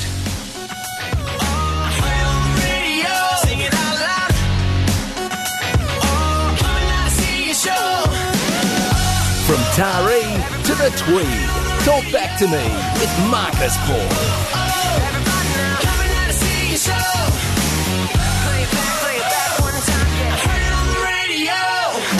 Hello, Lucy. How are you?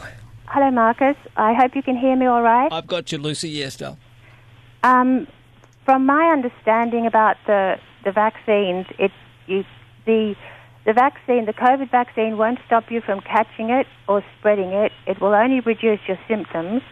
And I think when they talk about the ninety percent uh, effectiveness of it, I think they're talking about effectiveness in reducing your symptoms.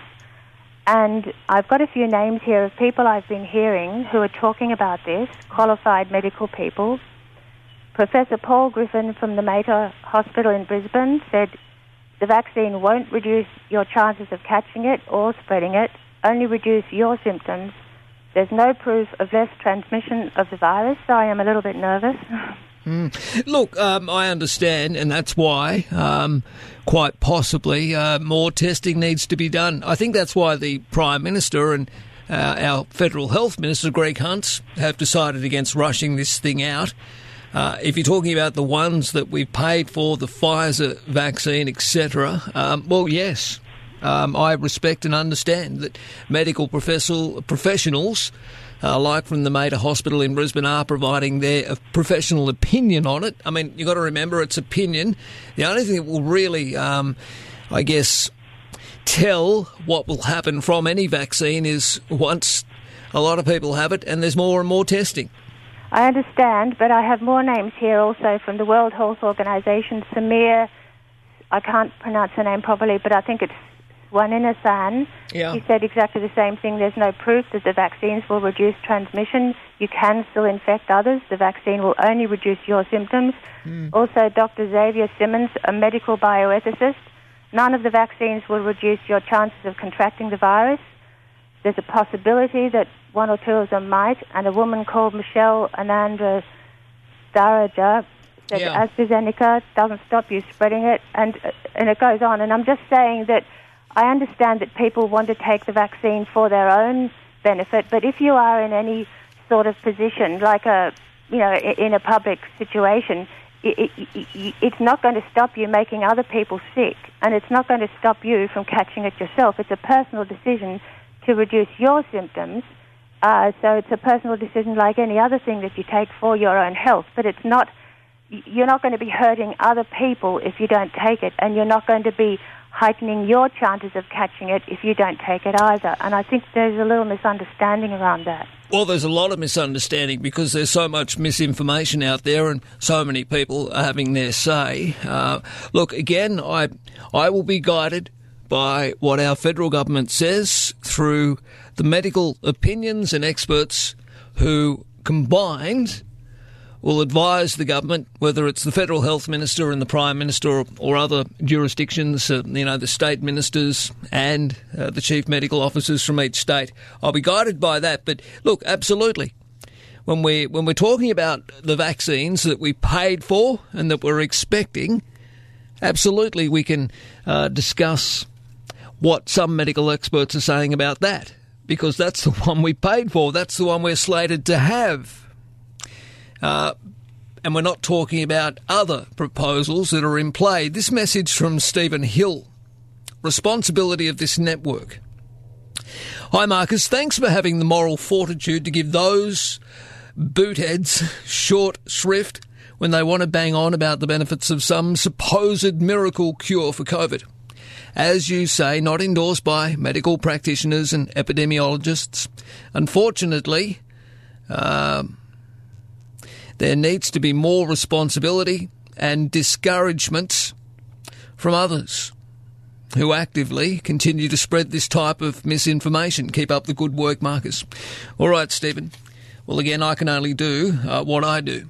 Uh, by the way, I got it wrong when I said uh, Jacinta Price was Deputy Mayor of Darwin. I meant Alice Springs, of course.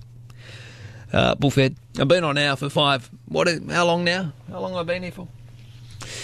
Uh, four and a half hours. Anyway, Jacinta Price. I got it right. She's Deputy Mayor, but of Alice Springs, of course, not of Darwin.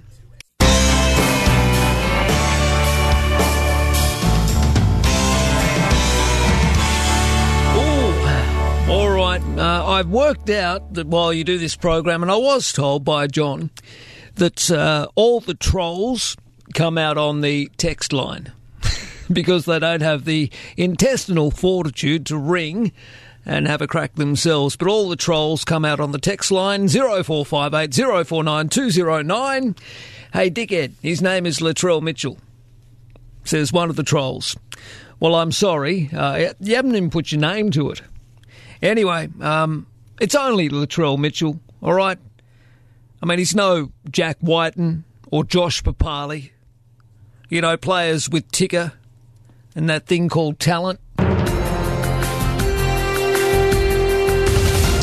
Uh, here we go. Rockefeller's back for another crack.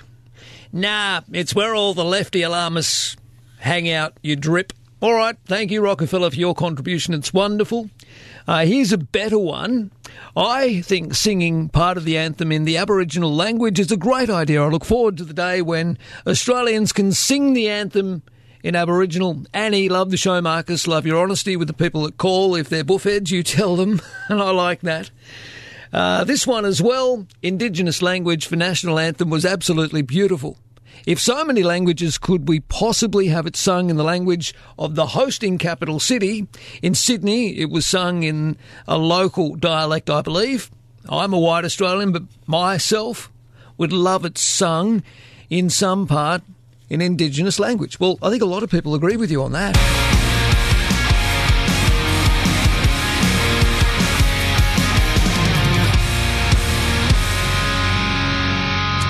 Ah, Rob says, Marcus, you're appalling. You're a tool of the highest order. You're a Nazi setup. I won't have it, says Big Marcus. Go away, you buffhead. Keep your head in the sand, you lefty loon. If you are the future of talkback on this station, it's another sign the loonies are running the asylum. Regards, Rob. Well, Rob, how about you give me a call? You, I might be a, a loony lefty, as you say, but at least I have the guts to say what I feel without hiding behind a keyboard like you. Big man, give me a call. 13 12 69. Mary says, Morning, Marcus. What a brilliant idea in regards to the national anthem, just like in New Zealand. Surely no one could be offended by that. Well, the problem is, in New Zealand, a lot of people have grown up about it. Here in Australia, we've got people like Rob, and because I've started talking about Indigenous folk and the national anthem, etc., it's like the other day when I mentioned perhaps we could incorporate in some way, shape, or form some Indigenous form in uh, an Australian flag. They all came out, all the rednecks, all the racists, all the bigots. They have a good old crack at us. I feel sorry for you, I really do. I feel sorry that you're sitting there listening to the radio being triggered every time somebody says something that might offend you because why? Ah. Anyway, Troy's on the open line. Hello, Troy. How are you? Good, mate. Excellent. Just want to talk about the Indigenous Australian anthem. Yeah. What are we going to have next? The Muslims want to have their input on this? No, because they're not Indigenous Australians, and that's a stupid comment to make.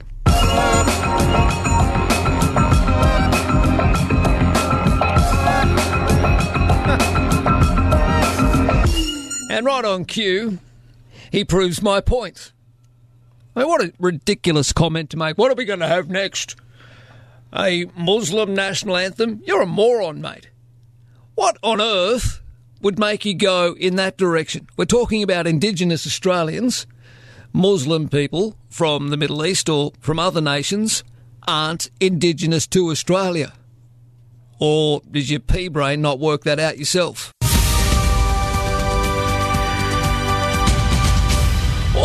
Right, welcome back. 13 12 69, the telephone number. Scott, good morning. How are you, Scott? Yeah, good, Marcus. How are you going? All right, thank you, Scott.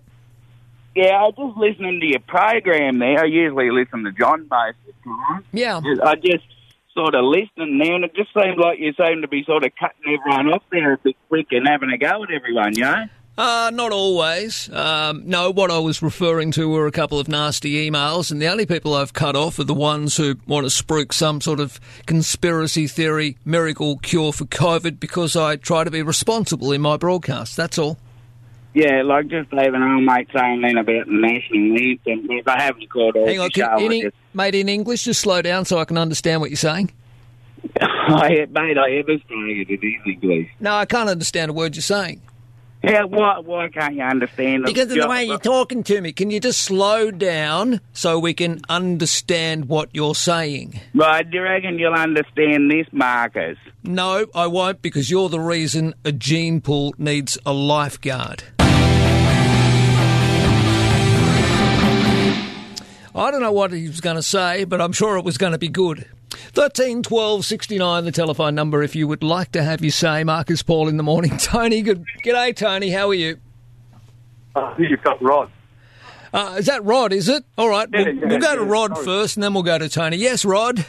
Yeah, um, yeah. About this uh, Dutch government, the whole lot of them have resigned. Mm. The judiciary, the public service, they're resigning. Um, it's just absolute failure there. I think it concerns twenty thousand people. Here in Australia, it was what over seven hundred thousand. Uh, over a billion dollars of our taxes wasted.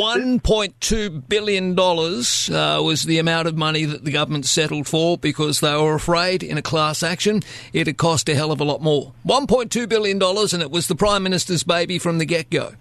from the get go as service minister, treasurer, and then prime minister. What I'm mainly concerned about is the lack of prosecution of any authority stepping in and actually doing something about it. What is the matter with our country? Where is our judiciary? Where where is our checks and bounds? Where is it all gone? Well, that's a good point. Uh, I think a lot of it, uh, there's distraction going on because of COVID 19. There are things that are getting, uh, well, unfortunately, through to the keeper without too much of a uh, dissenting viewpoint being allowed. The media plays a big part in this. Um, A huge part in this. well, Um, some sections. Shorten, Shorten has been going after this for a couple of years now. Yep, he has. And he had to take them to court, to civil court with Gordon Legal. Yep. And and to get this done. Well, they refuse. My member of parliament gets up in parliament and asks a question in question time, Hmm. and they shut them down. I've moved that this uh, member no longer be heard. I move that the member no longer be heard. That's uh, Yeah. that's that's been used hundreds of times. Times. And, it's what- wrong. Yeah, we, we sit here, we talk about Trump, the failure and just the, the absolute nightmare that the Trump is. Look at the Morrison government. I think it's far worse. It's sad, yeah, isn't we've it? got no we've got no CNN. We've got no Washington Post. We haven't got anything. Well, we've got Murdoch Media and the, the hangers on. And it's a tragedy. It's an absolute, and we're just watching this happen unfold. Well, some of us aren't a part of the boys' club, and that's the problem. I've been speaking to Bill Shorten. I've been speaking to others about Robodebt now for well ever since I have. ever since I started at this network, and it just doesn't get a run. It doesn't fit the narrative. It's not a part of the agenda, and unfortunately, you don't hear a lot about it. But I tell you what, uh, I don't think Australians, those who are affected by Robodebt, will be so forgiving if we go to a federal election. Well, we've got a federal police force. Why aren't they moving on this? They know that crime's been committed. I, I mean, it, it's virtual extortion, what has happened. And they know it's illegal, but they, it's all going to get paid out. I mean, what? I just can't. I can't grasp this. This is just, to me, it's completely out, out of control corruption. All right, mate. Well said. Thank you. Appreciate the call. Thirteen twelve sixty nine. If you'd like to have your say. Uh, all right, the calls are coming in thick and fast now. It's what happens when you get a little cranky on the air sometime, as are the emails, which I love. Dan, this is your last 15 seconds of fame, okay, Dan? Collusion, jabs, kung flu, Trump being robbed of a landslide. Dan, you are a conspiracy theorist stroke nut job.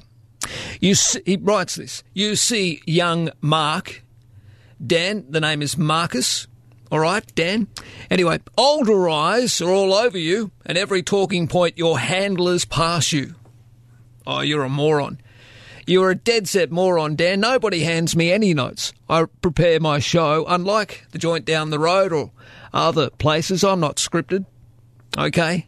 I write my own notes, dot points, etc. I have one producer who also does audio, and I basically put this whole thing together myself from five o'clock in the morning until I knock off at midday. All right, Dan, so you haven't got a clue what you're talking about. But anyway, you go on to say we know propaganda when we hear it. What the hell are you talking about? What sort of propaganda are you talking about? He then goes on to say even old Susan is working you out. There will be no reward for your collusion. Now cease looking in your rearview mirror for Macon? M A K I N. What the hell are you talking about? He is his. Oh, are you talking about Dean? Look, Dean is his own man. I'm my own man as well. I'm not looking at anybody. I think it's the other way around, champ. I'm the one with the six hours on air today. All right? You can't even crack a weekend shift at the moment. I'm sick of you people. I really am. Dan? Um, and I like Dean. Although, unfortunately, he brings out a few of the nut jobs, yourself included.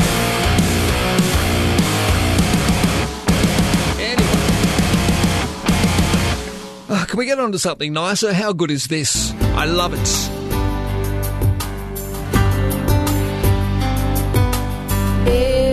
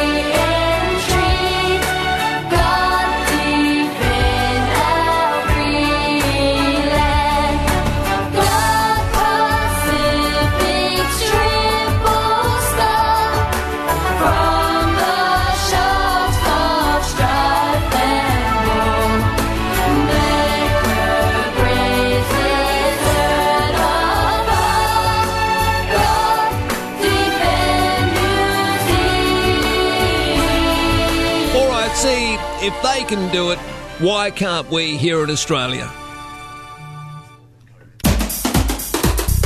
I am so sick of 2GB, sick of ABC, oh, trying to lecture me. I'm just sick of SBS and all the Murdoch press is such a bloody mess. So who the hell is Marcus Paul? What a bloody gall. Let's anybody call. They call him up on 13 12 69 and he lets them say what they're thinking. Just call 13 12 69. All right, Gabrielle, are you there? Yes, Marcus, how are you? Oh, well, thanks, Gabrielle. Great to be talking to you. What's on your mind? Well, well, first of all, I'm I'm a first-time listener. I was just flicking through. I uh, usually listen to the uh, the other channels down the road, and Yeah. um, yeah, very impressed with the with the fact that uh, you know you, you you don't you know toe the company line uh, uh, as as you know so to speak. But um, just listening to the uh, the New Zealand national anthem and and uh, as an Australian, it makes me so jealous. Um, you know, every time I I, I, I listen to it, you know, in a sporting field or everything else, and I think to myself, you know, they, they, they've sort of you know come to yeah, not fully, but they they they they're getting a grasp of you know uh, their indigenous uh, you know uh, culture that, that that's so important to to the people. Well said. And you know, and we we probably understand, you know, one percent of of our of, of our Aboriginal culture, which you know we, we should be proud of. We should, you know, we, we should be embracing it. We should be encouraging them to, to, to you know, we should be teaching it as, as a as a curriculum stream in the schools. I think. absolutely. Uh, now I ask my kids about Aboriginal culture, and they know absolutely nothing about it. And I'm not to say that that I know a lot about it, but um, you know, I, I think it's something that we're a part of our rich culture that we're missing. I agree. Well said, Gabrielle. Thank you so much for the call, mate. And I look, I'm also one of those who feels a little jealous every time I hear "God defend New Zealand." It's brilliant. It's it makes the uh, the hair on your, your your arms stand up. And why can't we do it? If they can do it across the ditch, surely we can. John, good morning. Good day there, Marcus. Uh, how are you today? Well, thanks, John. Fighting fit, mate. What about yourself? Uh, yeah, oh, yeah, so so, mate. I've got a few health problems. Age catching up with me now. Look after But, yourself, uh, mate. yeah. Look after yourself, please. Yeah, I will. Thank you. Uh, I'm an old St Mary's Penrith boy. Yes. Uh, born at the old Penrith uh, Hospital, the uh, uh, Philip St Philip Hospital, I think it was. Oh, wow, We turned into a nursing nursing home, and then they built the Nepean Hospital. And uh, but I was born in the old, yeah, the old one. Hmm. But uh, and my some of my siblings, uh, sisters, and uh, my brother. And uh, yeah, so things had uh, changed a little bit around Penrith. And last time I took my children up there would have been 30 years ago to show them where I used to take them for, uh, you know, for a picnic at the uh, the, the Nepean Weir. Oh yeah, Um, they still got the paddle wheeler going though, mate. Um, that's still going on at the moment, John. The the Nepean Belle, it's still running and Nepean Belle. Yeah. I went to a wedding on the on the Nepean Belle. Actually, it was one of the best weddings I've ever been to. yeah. yeah. One thing that's missing though on uh, on the landscape there by the river. Do you remember uh, the log cabin? Certainly do. Used to have a drink there uh, a lot of Friday nights, and then go up to the lower Blue Mountains to a Chinese restaurant. Yep. Well, it burnt down, mate. Unfortunately, a few years ago now.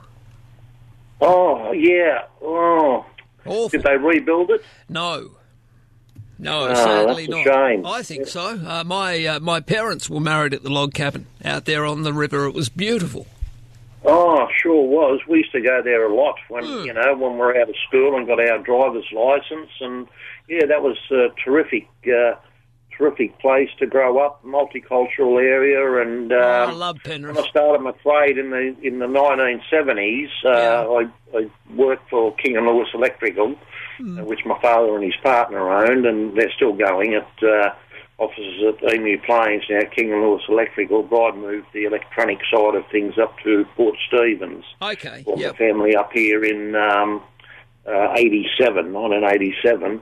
King and Lewis is still going. Up Yep. At, uh, yeah, you'll see their trucks around, you know, Penrith area. And Oh, that. good stuff. Um, yeah, and um, but in the seventies, I do remember my father telling me once. Said, "John, if you ever want to find a really honest and truthful uh, person, you you you see a a pure pure blood Aboriginal person. They'll never tell you a lie. And they'll always do the right thing." Yeah, look, absolutely, and that's why Aboriginal elders are held in such high regard, not with not only within their own community, but within uh, non-Indigenous communities. Great to talk to you, um, John. I really appreciate it. Great to reminisce too over the old Nepean district out there at Penrith. I love the joints where I came from. It's where I grew up. It's where I went to high school, where I met mates, where I played football, cricket, and uh, Penrith will always. I don't live there at the moment because of working commitments. It's you know it's pretty tough to drive in and out every day, uh, but it'll always, always have a very special place in my heart. Love Penrith.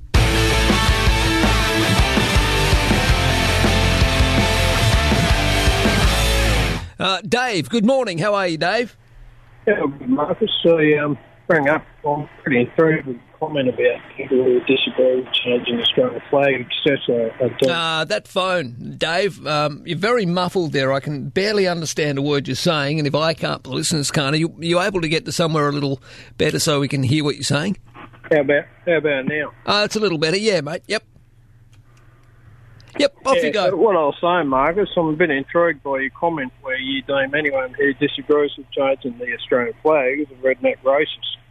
Uh, no, I didn't say anybody who disagreed with uh, changing the Australian flag was a redneck racist. I disagreed with the person who wrote me a nasty email having a crack at me, calling me a lefty and a wanker and all these sorts of things simply because I mentioned that perhaps it might be a good idea to. There's a Hmm. difference. I, I, can t- I can tell you a couple of things there, Marcus, right? I'm, I'm 53 years old this year, so if you do your maths, I was born in 68. Yep. The Australian flag, from, from what I can ascertain, and I could be wrong, but I've Yep. read on the internet, Yep. was designed in 1971. It's not actually owned by the Aboriginal people, by the way. It's owned by, copyrights are owned by one person. Yep, that's right. That's So- another reason why I think it should be uh, included in the Australian flag, mate. Goodbye. At the end of the day, we're not going to agree, so just go away, Dave. Uh, it's written on the screen here that you're angry with me. Well, now I hope you're really pissed off.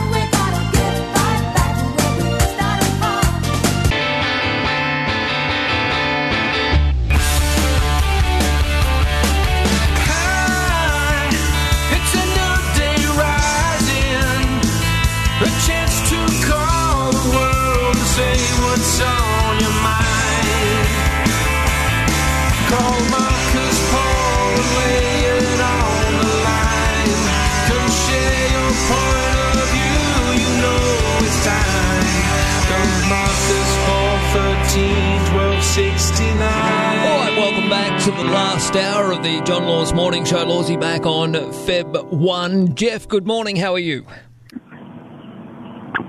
Hello, Jeff. How are you? Yeah, good morning, Marcus. How are you? Yeah, good, thank you, mate. What's on your mind, Jeff?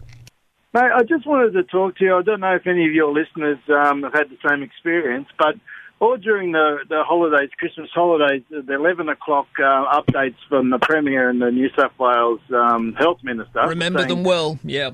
Yeah, we our testing numbers are down. We've got to get tested. Go and get tested. So the other day I pulled up at a drive-through testing facility, Yeah. and um, when I ran down the window, the lady goes, "Do you have a uh, um, referral from your doctor?" I, I said no, and she goes, "Do you are you feeling ill or any side effects?" I said no. She goes, "Well, why are you here?" And I said, "I've been told to come here by the premier." She goes, "Well." You don't need to be here, so um, we're not going to test you. It costs $110 a pop, and they shouldn't be saying that. So I'm a bit confused. Where was supposed to do Where was this at, Jeff? Uh, on the Central Coast, New South Wales. Okay, so you went. Tell me where you went. Uh, just name them because I can't believe I'm hearing this. Okay, it was at the um, Wyong testing facility near the uh, Rugby League Club there. So you went to Coast. you went to get a COVID nineteen test at the Wyong testing facility. They told you they basically asked you why you were here. You said, "Well, the premier wants everybody to get tested." and That, that's correct. Yeah, yeah, absolutely. Yeah, because I, I called in there, and usually there's a couple of cars there, but it was empty. So I thought, oh, I had the time, I'll go in. And uh, basically they said, no, you did no need to be here. And the Premier's been telling us every day, go get tested. I mean, I don't know if I've got symptoms or not. I feel all right, but um, at that at that particular time, I was just surprised, and I was just wondering if it happened to anybody else. All right, well, let's find out. 13, 12, 69. I just find that very, very odd. Thank you for sharing it with us, Jeff. Appreciate it, mate. Hello, James. How are you? Uh, I'm good, thanks, Marcus, and you're looking well too, I might say. Not bad for a, uh, an old bloke. All right, mate. What's on your mind there, James? um, in the Kiwis, Yeah. Lanson, if you, if my un- if they end up in the king or leader of the whole Mary, you know, that a few trouble. Oh, that phone, James. Um, can you stand on one leg, put one arm up in the air, and we'll see how we go? Just, um, we're, we're losing what you're saying, and I want to hear what you're telling us, James. Just try again for me. Can you hear now? That's a little better, mate. Yeah. Yeah, all right. Yeah, well, got problem with the internet here. and Um, if you go back in history, from my understanding, is the Maoris had a king or a main leader after a few tribal wars, Yeah. and he made he create he like united all the Maoris, or to an extent, I think. Right. And he created the treaty with the British. Yep. And that's why the Maoris basically have the one language. That's why Yeah, you, you're gone there on that phone, mate. But look, yes, I don't know. Uh, I'm a little ignorant, I will admit, on Maori culture. But what I have noticed, certainly, there. I mean, we don't live in New Zealand. I do have a lot of Kiwi friends, but there seems to be a lot less division over in New Zealand. Would that be correct in saying? I don't know. Um, but, mate, thank you for the call, uh, and I appreciate it. I'm sorry we couldn't get all of your calls through because um, you were just, um yeah, you're fading out there. Uh, Shane, good morning, mate. How are you? Good on you, Marcus. You're sounding well and clear from um, all the way from Victoria, mate. All right, Shane, where are you? Uh, in Victoria, whereabouts? Uh, down on the Mornington Peninsula. Oh, uh, okay, nice. Left ha- left hand side of the bay, going sort of where the heads, where all the boats go out of, going into Bass Strait. Mm, all right, lovely. Yep. Lovely. Uh, go on. Yeah, mate. No, I'm I'm after your uh, your Well, I was just I was just saying, you know, basically, you know, I was listening, you know, even myself, you know, I go on sometimes. We all have our days, but I think generally when I hear a lot of people whinging and whining and going on about certain things, I think they should look back if they're Australian. That is, you know, there's a lot of people who aren't Australian in this country, but if they're Australian, just go back in your history and look at those wars and look at the real stories of the real hardship these blokes were doing. And if you really look into it, Marcus, you see they even had a sense of humour. They had an incredible unity. They had an incredible strength. They went through incredible hell. But you know what? They weren't whinging and whining, and they were really putting it into reality what they should be doing for their country of the time. And they was going through bloody hell in trenches for years, mate, and fighting for other people's countries that had been invaded and people were being exterminated. Yep. All those people, mate. Did your forefathers do it, Marcus? Uh, yes, I had a serving grandfather and a serving uncle.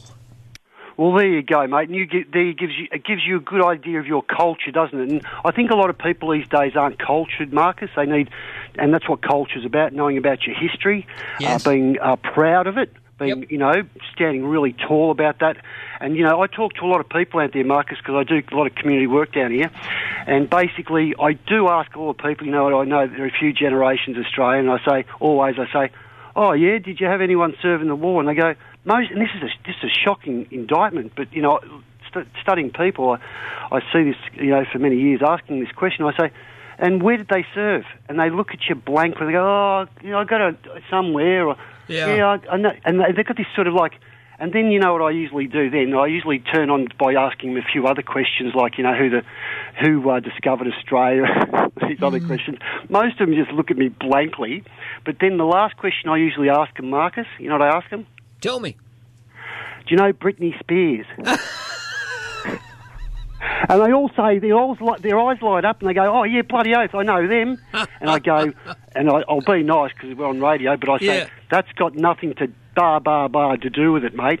Yeah, and that's the to- problem. That's the problem. There's a lot of It's got focus. to do with you respecting Yeah. those blokes who died in those trenches, Mm. and your forefathers. You should never forget until you on your dying bed, mate. Well, They true. fought for your freedom.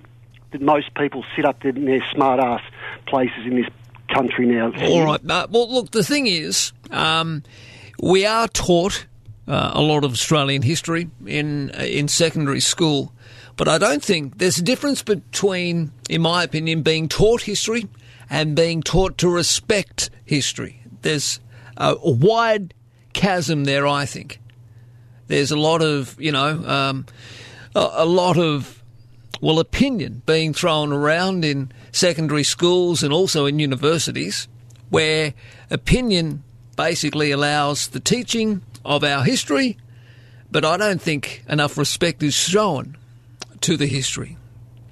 Anyway, that's my thoughts. Maybe you agree, disagree. Give me a call, 13 12 69. That's the telephone number. Marcus Paul in the morning. Genuine talk on the radio. This is Marcus Paul in the morning.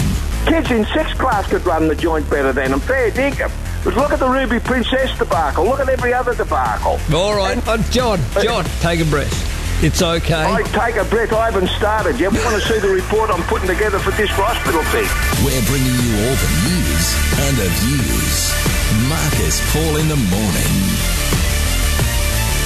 All right, a couple of emails and SMSs to get through in a moment, but Nate has been in touch with us. If you want to follow us Just go to 2smsupernetwork.com and uh, click on my show page, Marcus Paul in the morning. You can leave a message that way. Nate, good morning to you, mate. Regular people, says Nate, who have no real knowledge of pharmacology or virology need to understand that with vaccines, as with every single other medication in the world, and not only the COVID vaccine, have associated health risks, including sometimes as serious as death which is obviously in an extremely small amount of people.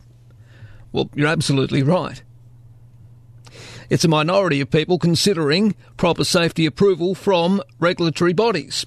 A vaccine or any medication that's administered to millions of people with a few dozen deaths should be looked at as an extremely small rate of risk. People seem to forget, Marcus, that some of the most commonly administered drugs in society, such as opioid, painkillers, alcohol, cigarettes, etc., directly result in thousands of deaths per year in every country. People need to understand the trade off of an extremely low number of people acquiring side effects from vaccines relative to the millions of people who are saved from the viruses being vaccinated against. What circulates this irrational fear of vaccines is non experts misinterpreting data and studies, subsequently posting misinformation online, and the mainstream media utilising the psychology of fear to attract attention and sell their product. Wow, that's almost the email of the day.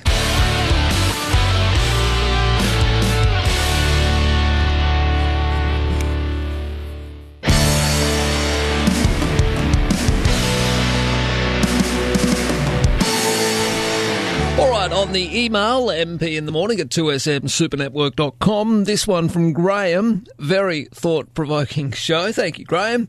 G'day, Marcus. I like the fact that you don't hold back. Isn't it odd that if you tell the truth and it goes against Morrison, then you are automatically labelled a lefty? Your critics leave a lot to be desired. Bye for now, Graham.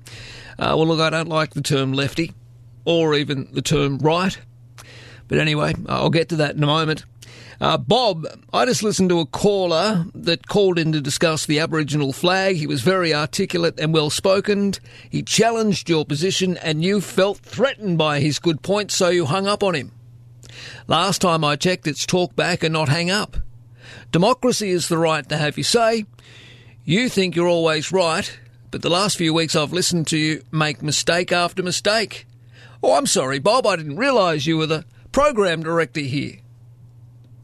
Okay. He goes on to say, if you don't have the intelligence, give the microphone to Dean. All right, Bob. Whatever, mate. Um, yes, you're right. It is talkback, but it's a program that I operate, not you, and I'll operate it any damn way I want. And trust me when I tell you, Bob, that this is the only talkback program on the air at the moment, particularly in Sydney, that actually takes callers. And I get through literally dozens upon dozens of them each and every shift. And if I let everybody ramble on for minutes and minutes talking a whole load of rubbish, then Bob, I'd probably lose more listeners than you. So off you go. And by the way, for those that do like to, to ring up and say, oh, tuning out now, not listening to you anymore, you don't need to send me a note telling me that you're not listening. Okay, it's last time I checked, this wasn't Sydney Airport. There's no need at all, all right, no need at all to announce your departure. Just go. I've been everywhere, man. I cax on my back, man. They say I helped my boyfriend scam. I don't remember a thing, man. But he still got my keys, man. Yeah, I've been everywhere. I've been to Wagga Wagga Wagga Wagga Wagga Wagga Wagga Wagga Wagga Wagga Wagga Wagga Wagga Wagga Now, Bronwyn, that's called satire, having a little bit of humour. I'm sure Gladys isn't offended by it. She's probably heard a lot worse, but Bronwyn, you want to complain about my attitude, that's fine. I wish you'd call me, but anyway. Marcus, I used to like listening, but now that you have your own show, you seem to have gotten a big head. If anyone has a different opinion to you, you berate them. No, see, again, I don't. I don't berate people with a different opinion. I have a crack at people if they start the conversation off where they're getting nasty with me and they're cranky and etc. And I don't put up with uh, conspiracy theories on my programs. I don't put up with alternate theories on a whole range of issues because I'm a responsible broadcaster. You go on to say you even berate your own colleagues when you come on. No, I don't berate anybody. It's the people like you and the previous emailer that want to mention some of my older callers. Or, sorry, uh, some of my colleagues. I don't bring them up, you people bring them up. She goes on to say, um, I have to turn the radio off living in Newcastle. There's very little AM uh, to listen to. You really have become a lefty. Oh, there we go again with those ridiculous labels. Lefty. There's no such word, okay? Lefty, right, etc. It's a ridiculous label given to people who go against the mainstream, that is, who perhaps call out corruption, uh, maybe, who do a little bit of work and research on the mismanagement of money, our money, your money, my money, taxpayer dollars, etc., by conservative governments. Anyway.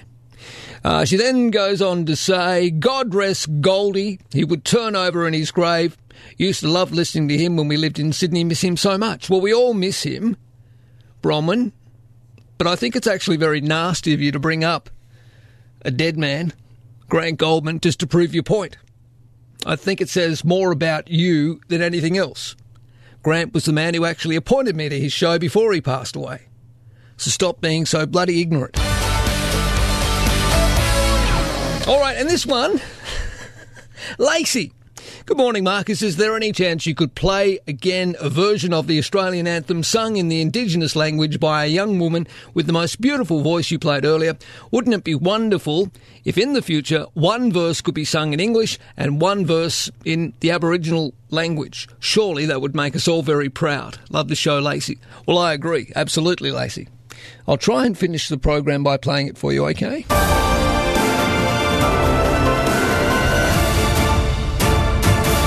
Peter. How are you, mate? Hey, good buddy, yourself? All right, thank you, Pete. What's on your mind? Mate, just on that COVID jab, Mm. a couple of months ago we were at um, isolating in Lismore before the Queensland borders opened. Yep. And um, we went, uh, we got our border pass and everything. We went to the hospital just to get checked because we're going back to our grandkids and we didn't want to take the COVID with us. Yeah.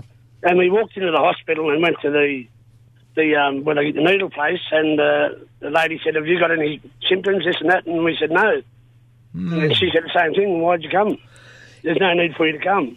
Look, I know we're being told that if you have symptoms, you need to go and get tested, but I think there's a bit of confusion out there. People want to go and get tested anyway, to, particularly if you've lived on the North Shore, maybe, you know, in some of those areas where there's been breakouts, Berala in Sydney or the northern beaches, etc. You want to go and get yourself tested. The last thing you want to be told after, I don't know, lining up perhaps, going in, uh, going for a drive, taking time out of your day to get a test is, be, is to be told, what are you doing here when you've just heard the Premier saying we need to get testing rates up? Yeah, well, um, she got halfway through saying, and I just put my hand up and said, "Please just stop there." Um, we want a jab done for the to protect our grandkids. Absolutely. Well, that's what yeah, you're absolutely right. I, I'm going to get to the bottom of this. We'll find out some more information about it, mate. Okay, but um, that's the second caller I've had now that's basically told us that they've gone to get a test, only to be told, "What are you doing here?" Well, that doesn't quite make sense to me, considering we're being told by the Premier and chief medical officers around different jurisdictions that we need to have a COVID test. All right, Sonia, good morning. Oh, good morning. I want to say, Marcus, that I agree with you on a lot of things you're saying today, and uh, that uh, you're not a lefty. I am a lefty, actually. uh, I hate that term, but anyway. I know, but they call me that, you know, so what? Uh, but uh, you, I agree with a lot of things you're saying. I can't understand people bringing up and carrying on. Ah, look, at the end of the day as well, this Yeah. is a radio program. Um, I hope it's entertaining. I hope it's keeping people listening. Oh, yes, a bit of fun. That's it. That's absolutely it. That's what it's all about. uh, I mean, I I can be combative, and I like Yeah. being combative from time to time. It's an exchange of ideas, and That's what right. I what I love more than anything. I'm going to be Yeah. really honest with you here, Sonia. Yes, and, and you know, I, I'm one of the lefties, you know, but Oh, you're not I, a I'm willing to listen to the other side of things. I'm willing to listen to the other side. All right, I'm going to play um, very soon, I think, if not today, tomorrow. I'm going to play a little bit of my mate Jordan Shanks. He breaks this whole left right thing apart, okay? There's no such thing as a lefty, there's no such thing as somebody on the right, okay? He doesn't even like the terms uh, conservative. But anyway, I'll get to that. Um, all right, thank you so much. I appreciate the call. Tina, good morning. How are you? Nope, Tina's gone and got engaged. Marilyn, good morning. Are you there? Yes, I am actually, and I agree with a lot of the people. The Indigenous song should be played all the time. It was their land. I am mixed blood from way back Irish, French, Spanish. My children are married in Italian. I'm as Aussie as they come. But people are so ignorant. Our whole society is multicultural. Yep. And why don't people wake up? I'm 75 years of age, and I think that they should respect them because every culture has their own ideas, and it was their land first, and that's all I got to say. Well said. Thank you very much. Appreciate it.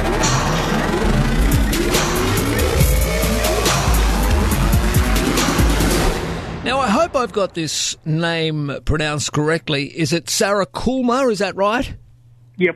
Uh, okay, can you say it for me? Are you? Is it Indian? Yep. Now tell me something. Uh, which which side am I talking to? Is it AMP? Sorry, Is that an AMP? who are you after? Who are you trying to? Who are you calling? I was trying to call AMP.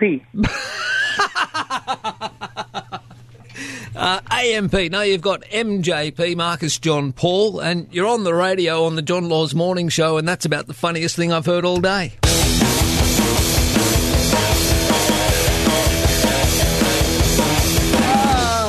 Oh, goodness me, you wouldn't be dead for quids, would you? Absolutely not. Marcus Paul in the morning, in for the John Laws Show. one night in heaven. One night in heaven, one night in heaven. Night in heaven. One night in heaven, one night in heaven.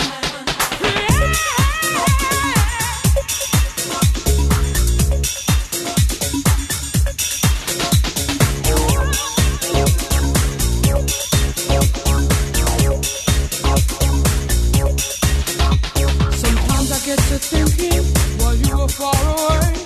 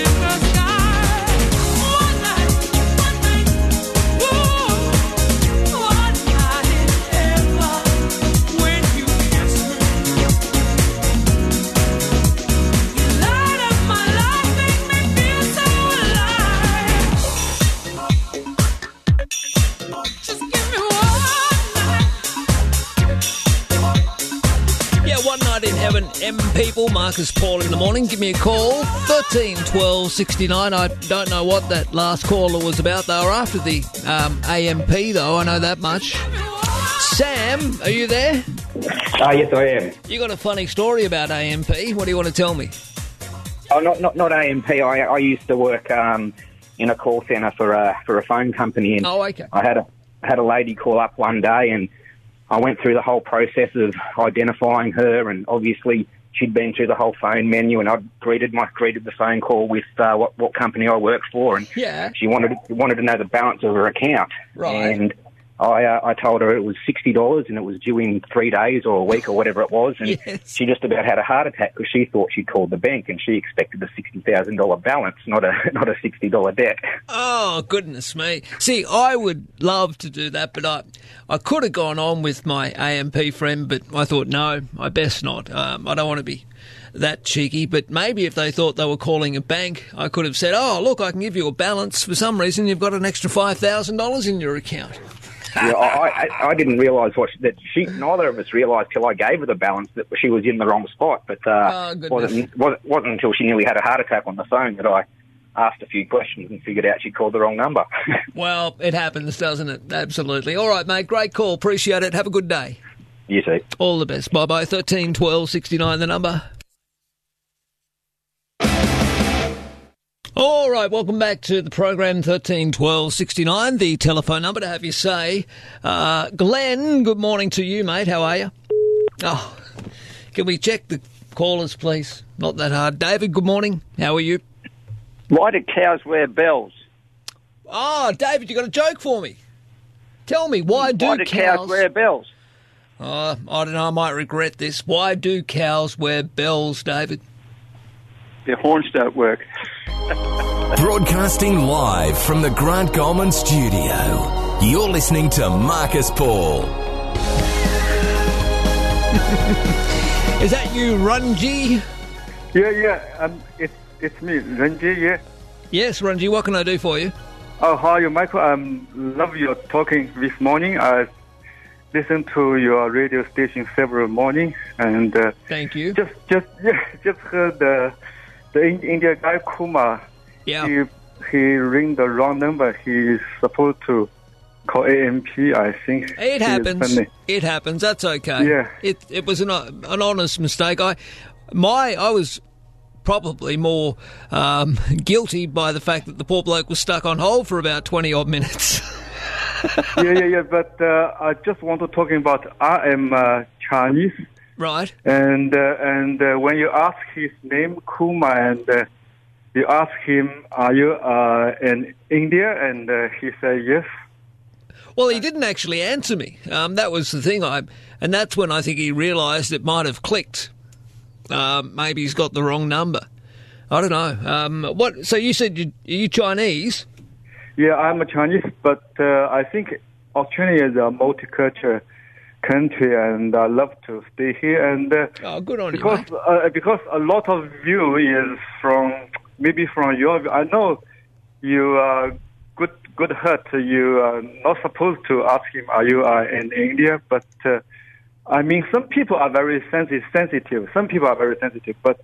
Uh, Well, the reason I asked, uh, yeah, yeah, yeah, I normally wouldn't. The reason I asked was because of uh, I was a bit concerned about the pronunciation, and that's why I did ask. Uh, look, I, I don't know. Um, do people get offended if you ask if they're Indian? If you ask if they're Chinese? Couldn't give a rat's. Uh, it's a simple question. It's not meant. It's not a trick question. It's not an awful question. It's not an offensive question. If you're Chinese and you're asked if you're Chinese, how the hell could you be offended if you are? If you're not, how the hell could you be offended if you're not? I don't get that.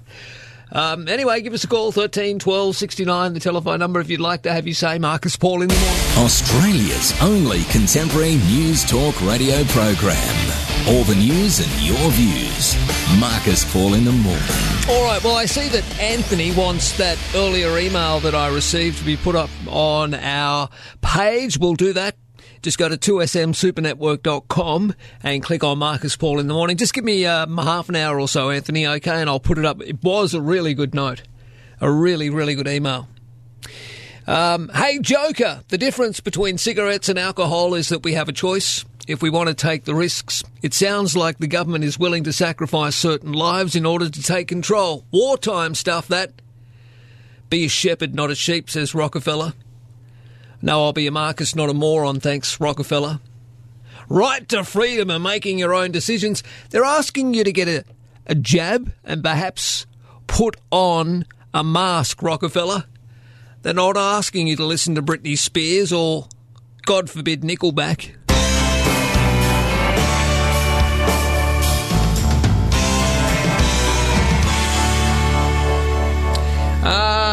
Rod. G'day, Rod. Rod's listening to us in Newcastle. Thank you for your, your email, Rod. He goes on to say, Go, Marcus, loving it, loving your rebuttal of the rednecks, the conspiracy theories, the anti vac mob. These clowns should be off practicing their banjo playing in case there's a sequel of Deliverance. That's gold. I look forward to hearing you do your stuff each day. It's wonderful, stimulating entertainment. Regards, Rod in Newcastle. We'll pass it on, Rod. I really appreciate it. Thank you very much. 13 12 69, the telephone number. Julie, good morning. How are you, Jules? Oh, shoot me now. Uh, all right, Julie's not there.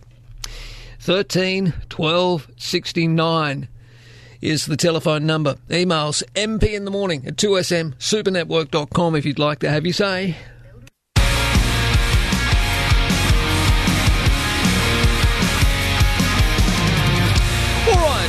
Couple of emails coming through and we appreciate them. Uh, this one from Ronnie. Uh, Marcus, I'm totally over all these duds calling or messaging you saying you are a lefty, whatever that means. Personally, I find you um, intelligent, knowledgeable. It's refreshing to listen to a talkback host that knows what they are talking about. Well, thank you. I try. Um, all right, thank you so much. Uh, he says that I'm the real deal and stay safe. Regards, Ronnie Ross. Well, Ronnie, that's very kind of you. Um, now, for those, again, that need to be educated on the terms lefty, right, etc., I'm going to hand it over to my good mates, Jordan Shanks. Just to go through this one more time, anyone who uses dumb, broad buzzwords like left, right, progressive, conservative, instantly categorise them as moron. What do you mean by lefty?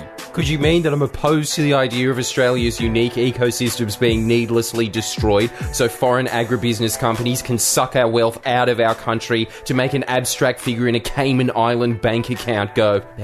Yeah, exactly. If you're uh, not a fan of MERS Global Investments business model specifically. I remember that because that was a shellacking I got from Jordan when I made the mistake a couple of years ago of calling him a lefty. And I shouldn't have done it, and I learnt. Uh, and I kind of woke up and then decided I'd do a bit more research and understand issues from maybe just one side of things. 13 12 69, the telephone number. Judith O'Brien, the subject is happy. Hi, Marcus. Why can't you listen to what so many are saying, please? We just want a feel good, entertaining show. A feel good, entertaining show. You're telling me you're not entertained, Judith? Gee, really? You want a feel good, entertaining show? It's not freaking Kyle and Jackie O, you know, for goodness sake. I mean, what on earth are you going on about? Anyway, I'll try. I'll try tomorrow, just for you, Judith. I'll try and provide you with a feel good, entertaining show. Okay, we can talk about the latest celebrity hookups if you want. We can perhaps, I don't know, get somebody in to talk about the last time they were drunk down at the pub. I don't know. Should we get somebody on and talk about space?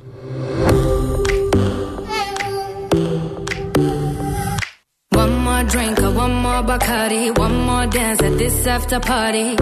We still going, going strong. Speed so faster like a Ferrari. We get wilder like on safari. We still going, going strong. And all of these good things, good things, good things. All we need, good things, good things, good things.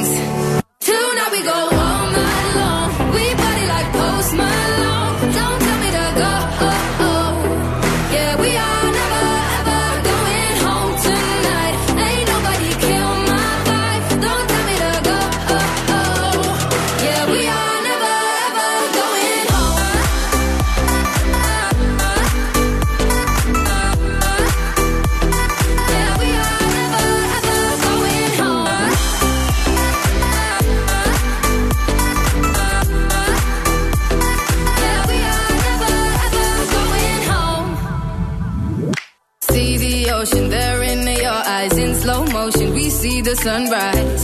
We are, we are in a zone. 5 a.m. but we still are rolling in the deepest of my emotions. We are, we are in a zone.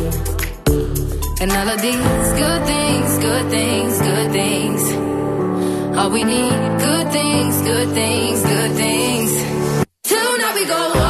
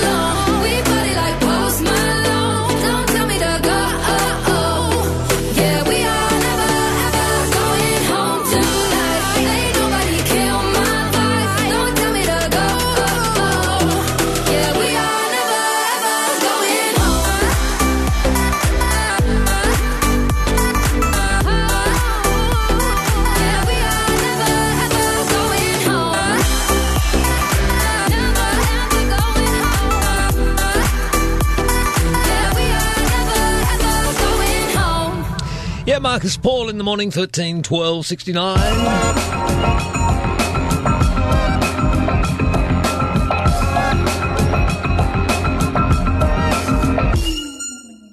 All right, I said I'd finish the program today playing this, but before, I just want to read out an email that's come through from Dave Clark. This morning I rang Marcus to challenge him on a comment he made on air yesterday where he called me and others redneck racist because we disagreed with his opinions on changing the Australian flag.